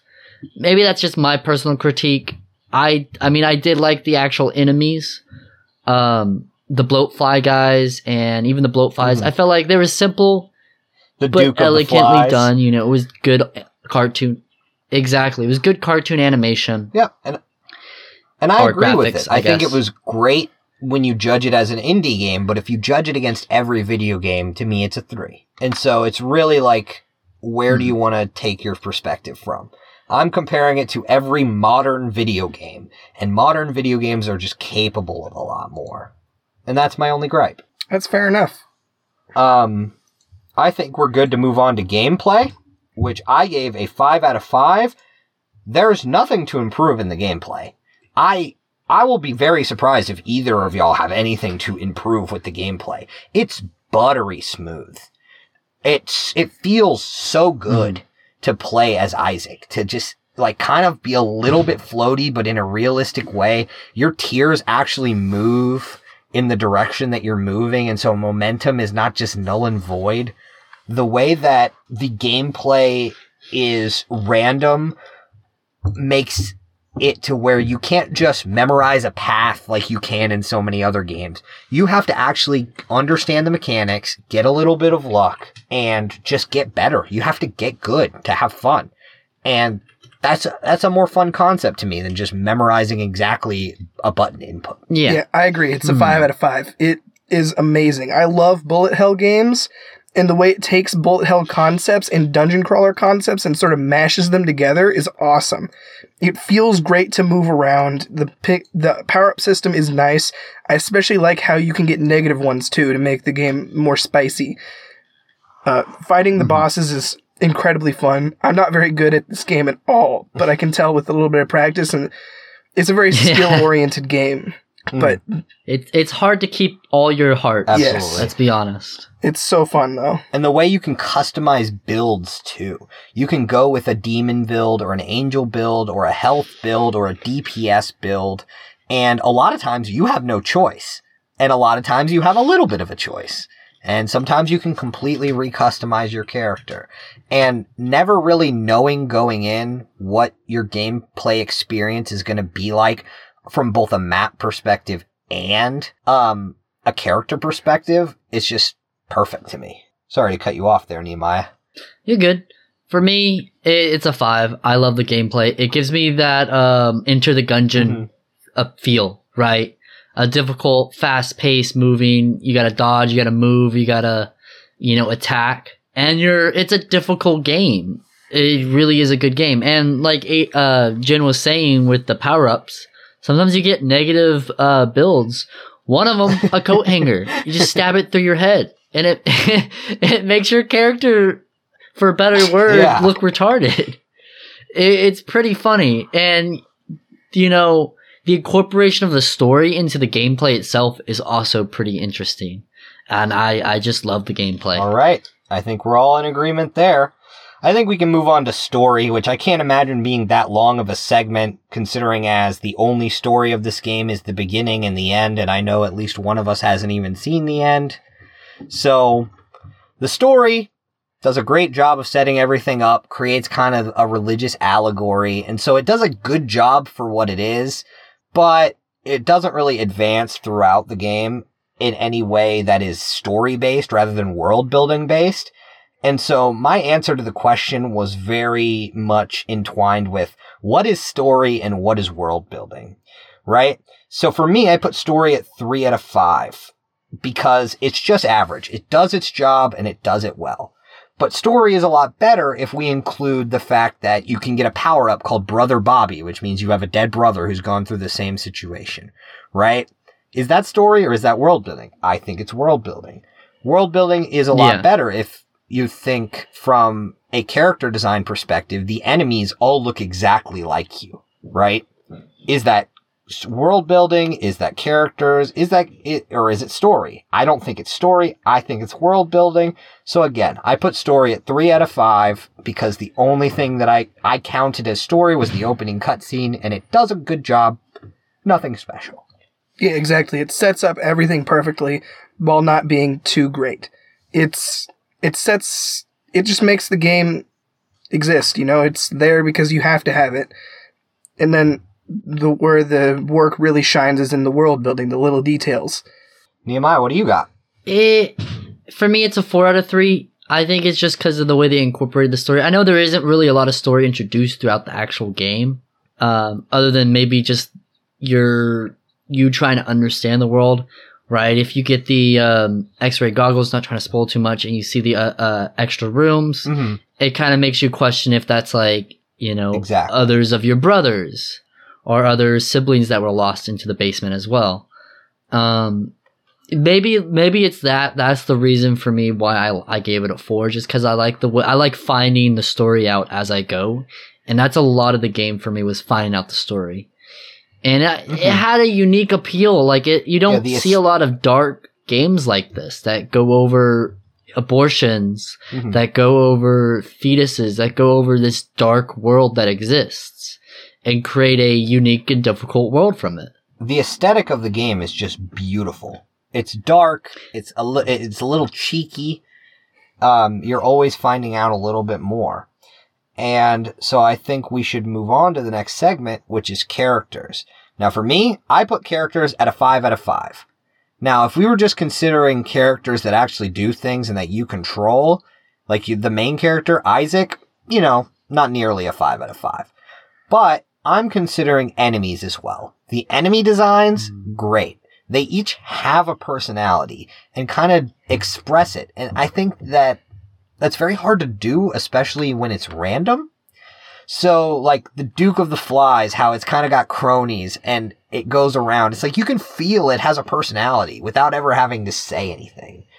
Right? Mm-hmm. you can feel that the gird is like has a personality. Like it's it doesn't want to move. It's lazy. It's gonna make something someone else do its do its bidding, right? You can tell like certain characters are angry or certain characters are sad.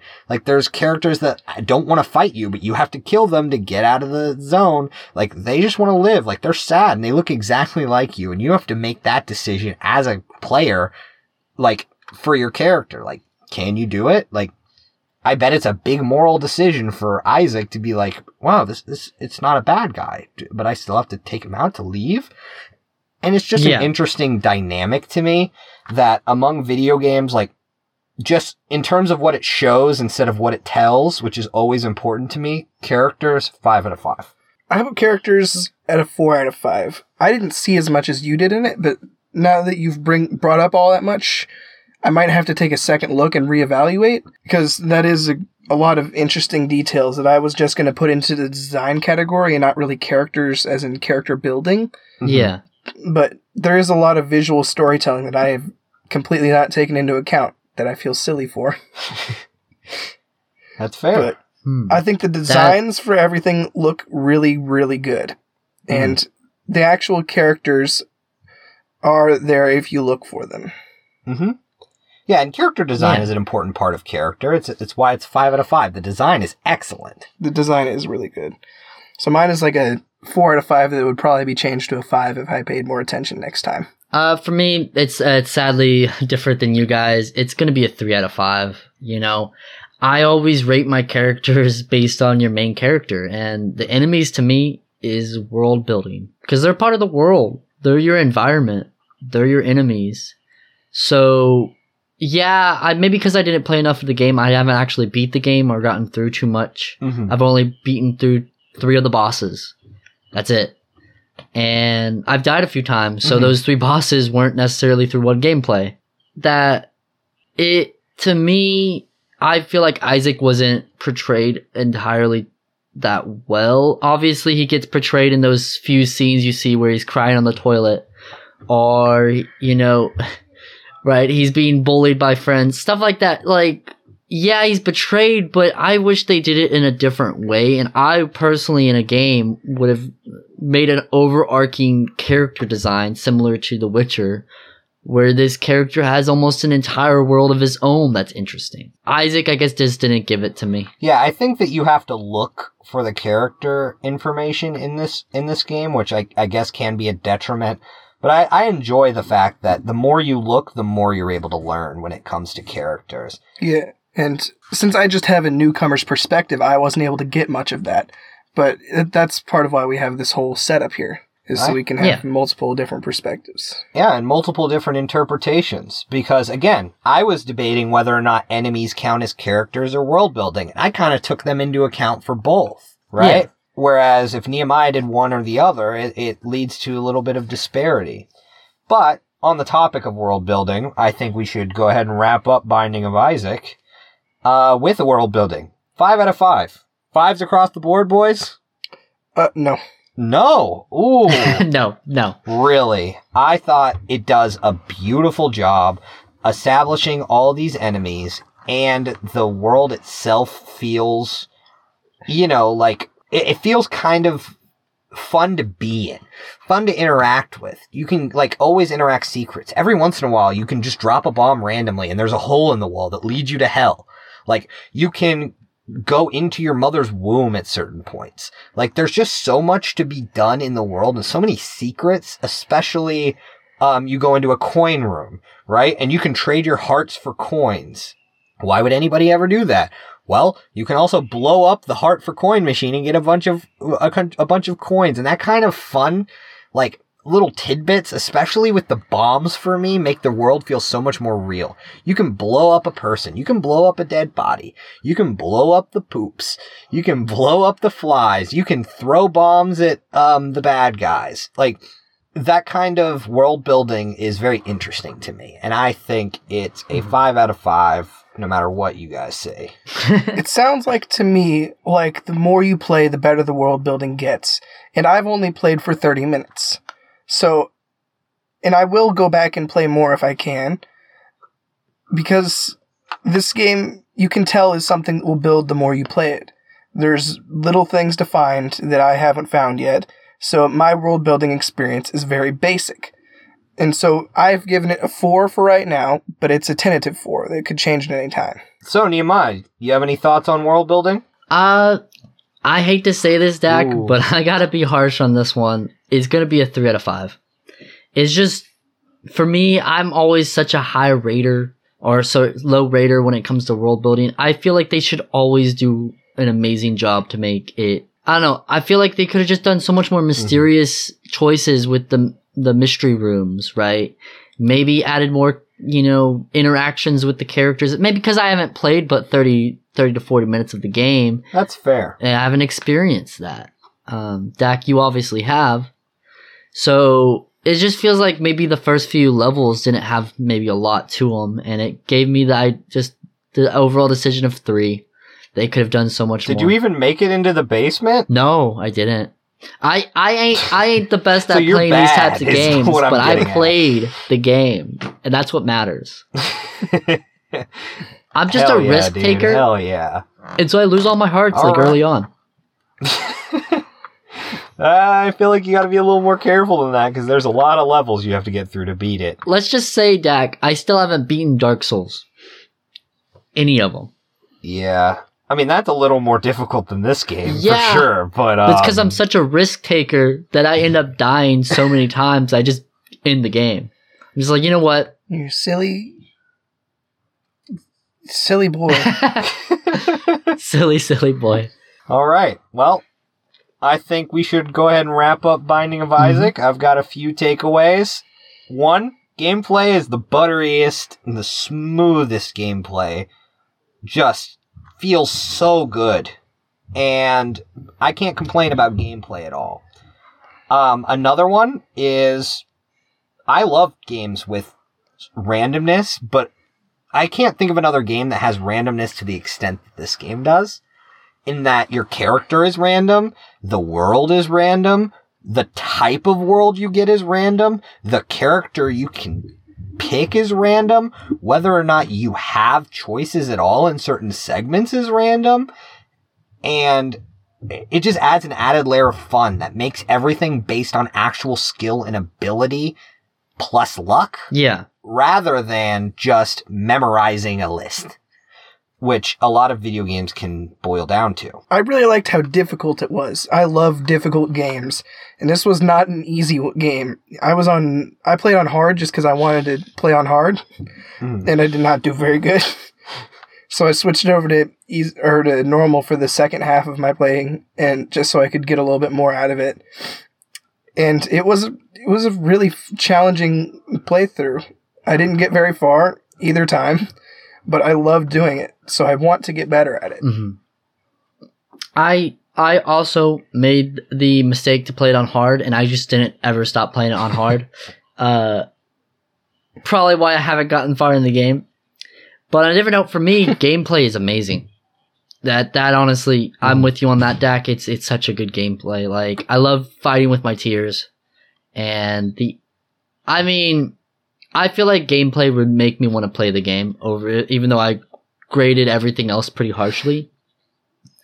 The gameplay was pretty nice, and I love those types of hmm. games like you know Enter the Gungeon, where there it, there's luck Exactly. involved. Even though I'm bad at them, Well, I think it's time to move on to our final segment of the evening retro video games. Mm-hmm. Mm-hmm. I said this is the part of the show where I need to make sure that everyone listening knows this is my favorite video game, not the game I think is the best video game. I rated it very harshly, even though I love it. So we can start out with graphics. Three. Alright? It's worse than a three if you're saying by today's standards, but if you take a little bit of historical context, it's a three. It looks like a retro video game. It plays like a retro video game. There's nothing to complain about there. Well, I actually gave it a four. I thought that for the time, it looked really nice. The 3D models looked Mhm. really great, and they moved surprisingly fluidly sometimes. Uh, it looked great for how old it was. Mhm. That's just my little two cents there. I think on my point on that, I'm gonna have to share it with Dak. That three out of five. I, I guess maybe you know, yeah, I played other games in that time period, so I mean, it wasn't the best from that time period, but it definitely had reasonable graphics. And would I Hmm. go back to play it now over, say, Spyro or even uh, older games before that, like 007 or even freaking Mhm. older Pong? Probably not, but I wouldn't play Pong. Let's be honest. Either overall, the graphics weren't like hard to look at. I just feel like they could have filled the world a little bit better. I know that's world building, but it, it made it really pixelated with it being so blank. Mhm. So three. yeah, my biggest my biggest problem with the graphics were ooh, My biggest problem with graphics was almost not even related to graphics. Like it doesn't actually change anything. Yeah. It's if if we're taking it purely based on historical context and I was a kid in 1996, I'd give the graphics 5 out of 5. Easy peasy. Like the amount that the character models can do and how they look for a kid in 1996 is a 5 out of 5. But if I were to hand this to my youngest brother and say, play this, he would say, ew. And so that's why I gave it a 3 out of 5. Because looking at it by today's standards doesn't, it didn't age that. It didn't age as bad as a lot of games did. So if you played GoldenEye on, on the, uh, Nintendo 64, that game is like disgusting. Oh my god. Whereas this game just feels a little barren and that they did put a lot of effort into the actual Yeah. models. Hmm. Oh, one more thing I want to say about the graphics is in like the menus when you're not actually playing the the way that the sprites for Professor Oak like dancing looked really nice. Yeah, I did. That it's very interesting that you say that. Um, just to take us on a little tangent here, one of my takeaways was actually the UI sucks. the UI is not great. the UI aged so badly. The fact that you have to like click into it and then select your pictures and then press B to exit out to a new menu to go down to submit them feels so archaic. it Yes. Like you'd think when you're pressing B, you're stopping something from happening. So it like it feels bad. Like it feels like I'm saying, "Oh, I don't want to submit any of these pictures when I press B." Or if I press B one too many times, it asks whether or not I want to submit them, and that's just bad UI, bad design on that on that front. Yeah, I uh, I actually it, it took me like three minutes to figure it out. yeah, it's bad UI. It's not intuitive at all. it it definitely the UI ha- it could have been so much freaking better. I mean, compared to the other games made around that time, its Mhm. UI was infuriating. And that that was my biggest gripe with the game in general. But let let's try to stay a little more on track and move on to gameplay. I made gameplay a 5 out of 5. It's just so unique. Right? There's no other game that plays like Pokemon Snap. So even if what Pokemon Snap did wasn't good, which I think they did a good job of it, it's still unique the critique of like maybe an inverted camera is a little annoying, but it's it's made to be like a rail shooter, and all rail shooters had inverted cameras. So like I can forgive that, right? I love the gameplay. I love interacting with these Pokemon. Growing up, buying Pokemon cards and watching the anime, all I wanted to do is be like, man, I wish I could just play with that Pikachu. You can throw apples to it. You can make it go surf on the surfboard Yeah. if you get it to the surfboard. You can knock the egg into the lava. You can you can um hit that Charizard that's running around the crater into the crater. It'll pop out as a Charizard and jump scare you. Like the amount of things that you can do with this diverse cast is honestly like still amazing to me, even replaying it after playing it thousands of times. Yeah. Hmm. I will say it is a unique gameplay experience. Uh, I gave it a one out of five. I hate on rails and I hate inverted cameras, and it was also really awkwardly sensitive. And at times it felt like it was moving too slow. At times it was too fast, and I kept like accidentally looking the wrong direction on because of the inverted camera. I didn't know. Was there a tutorial at the beginning of what to do with like the Yeah, the keep apple in and stuff? keep in mind, Aiden played on my save file that had already beaten it. Oh. so didn't get any of the tutorials or any of the how-tos and was just winging it the whole time, Ah. which makes I- it a lot more difficult. I did play it for, For more a than very 30 easy minutes. game. I, For- I played it for more than 30 minutes though. I went through and did every level at least twice. And once I figured it out, it was fine, but like I didn't like it even after I knew how to do it. I didn't like it. All right. Hmm. It felt gritty and gross. I will also say I think Dak, you gave it a four out of five. I'm gonna go give it a four out of five too, just because I get what you're saying with it being a very relaxing game, and they did a great Mm. job at that. Um, even though it's kind of competitive, they get those high scored photos, and some if you watch ever speedrunners of this game, there's so many different photos you can take and so much put into it. You can't take a photo backwards of them facing backwards or you get a lower score. You know, if the, are Mhm. they were they hit by an apple or were they playing with something or were they doing something entertaining? Were they jumping? And there's a lot of actual you interestingly enough competitiveness in it. It's such a competitive game. I don't know. I just I just absolutely love it overall and it's just a beautiful game. we should be good to move on to story. Should be a pretty quick section. I gave it a three out of five. There's not a story. Yeah, I gave There it. really isn't. I gave it a two. There is there is no story. I mean, gave it a he two. takes a There isn't picture a story. in the beginning and rolls around, and that's pretty much it. he he wants to take pictures, and so he takes pictures. and every once in a while, he unlocks a puzzle so he can take more pictures, and that's literally the whole story. Nehemiah, you have any unique thoughts on the story? I feel like that kind of sums everything up, though. It's it's a one out of five. Um, there's no unique points. I mean, it's about taking photos of Pokemon. The only story that you could tie into it is just the Pokemon story. Yeah, you don't play Pokemon Snap if you want a story. Yeah. as simple as that. All right, let's move on to the next characters. characters. Thanks for that. Um, this is the only one, the only category among all of my favorite things that I rated below a three. And that's characters in this game. There are no characters, and Todd Snap looks like a doofus. now, Todd Snap looks like a doofus, and I don't consider Professor Oak even a character. He's just part of the world building to me. yeah. So that's why I put it at a two. If we're including Professor Oak, I put it at a, at a five. I love Professor Oak in this game. He's always screaming encouragement at you and making you feel good about yourself. He's like, excellent. and it makes me feel happy every time Professor Oak talks. Yeah. But Professor Oak is more of a part of the world building to me.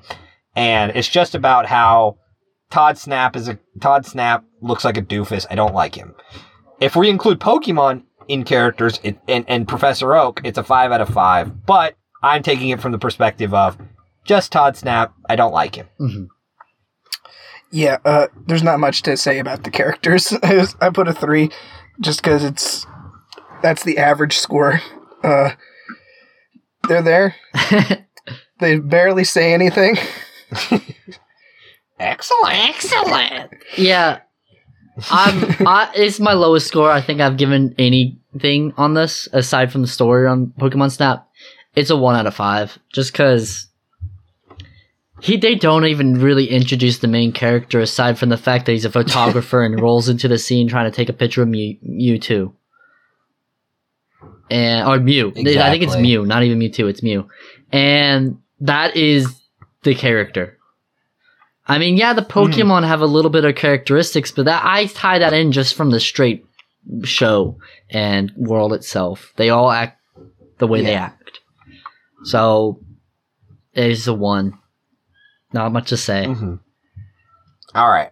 Time to move on to the section I have the most to talk about, in case you couldn't tell by the fact that I mentioned world building in every other section. The world building is a 5 out of 5. Like, that's what makes Pokemon Snap great. These Pokemon feel real. They interact with each other. They interact with you. You can interact with them.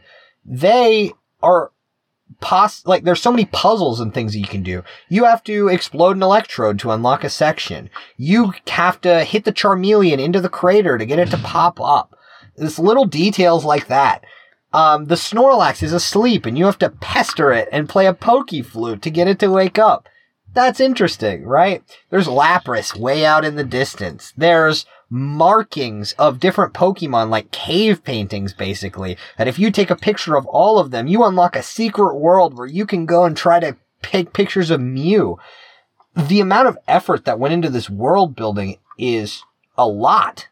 And I don't think it can be understated, and it's what makes this game great. It's the reason it's my favorite retro video game is the world feels real, and I want to be there. I want to live in it. I want to be Todd Snap, except not a doofus. You see, I just gave world building a three. Uh, I didn't see all that in it. I just saw it as, oh, this is everything that you already knew about Pokemon. Uh, go take pictures. the I mean, I guess if you count how they act like animals, that's world building. But like, well, like a Magmar and a and a Charmander are fighting, right? And and that hints back to the anime where like Charizards and Magmar are like mortal enemies, right? In the anime. And there's also like Rapidash like going up and, and, and expressing itself. There's birds emerging from, uh, there's Moltres emerging from the lava. Yeah. There's, there's just Yeah. so much that goes into making the world feel real. And that's world building to me. to me, those sound more like secrets or basics. Well, Well, it's a puzzle game. So every secret in a puzzle game is part of world building. yeah. That's fair enough, I guess. I I'm also rating this actually a four out of I'm not also, but I'm rating this a four out of five just because I agree with Dak in that in this case for the world, you do have to tie it into the Pokemon world, and they do act the the Pokemon in this world actually do act like the original Pokemon for the most part, right?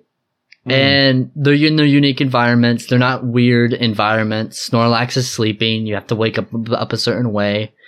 So yeah, I actually, even though I didn't play a lot of the game, I have watched a decent amount of Let's Play of the game, and it actually has a really unique and interesting, um, overall, you know, strategy of showing you off the different Pokemon and those fast, quick actions that you have to do to try to take a picture of Lapras before it goes back under the water.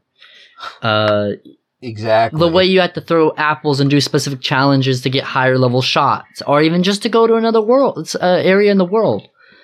You know, those all were very unique, and I see that. all we have left for this is our takeaways. As I mentioned earlier, uh, my takeaways impro- i- include the UI did not age well, but I think we've uh, gotten that point through to everyone. And to me, the Pokemon game still feels so real to me. The world feels real in that they're all interacting, they're all going about their days, they're all just existing. And they have things that they do, and if you bonk one with an apple, it's gonna get mad at you and make a face. Like, it's quite simple, and it's a concept that is no one tries because it doesn't sound nearly as interesting as it is to me. Any takeaways? My takeaway is the the only one that I have really is that I loved the music. The music in this game Oh, was so nice and fit the environment so well. The music in the menu screen just got me excited to play, even though I didn't have a great time. Every time I heard the menu screen, I was like, "Oh yeah, it's time to get out there and take some pictures." It really added a lot to it. I think my main takeaway is the pictures themselves. Um, it's so unique the way they incorporated the rating and you know the unique pictures and just the overarching incorporation of the other Pokemon and getting unique Pokemon in different worlds. I think that's my main only takeaway. You know, there's nothing to story, nothing to character, so just just the overall and then the relaxation it provides. I think that Dak was saying too. With that, I think we're completed with episode one of Grip It or Pivot. Um, it seems to me like we've got Grippets across the board, except for a possible pivot on Pokemon Snap. Yeah, definitely pivot on Pokemon Snap. All right. Thanks for listening. Uh, uh, please look forward to our next upload where we will take a look through Jen or Aiden, as you might have heard uh, me refer to them as throughout the show. And we take a look at all of their favorites. You have anything you want to hint out? Uh, we're going to be looking at a lot of Doom. All right. So, Doom fans, stay tuned and we'll see you all next week. All right, bye bye, sweeties. Adios.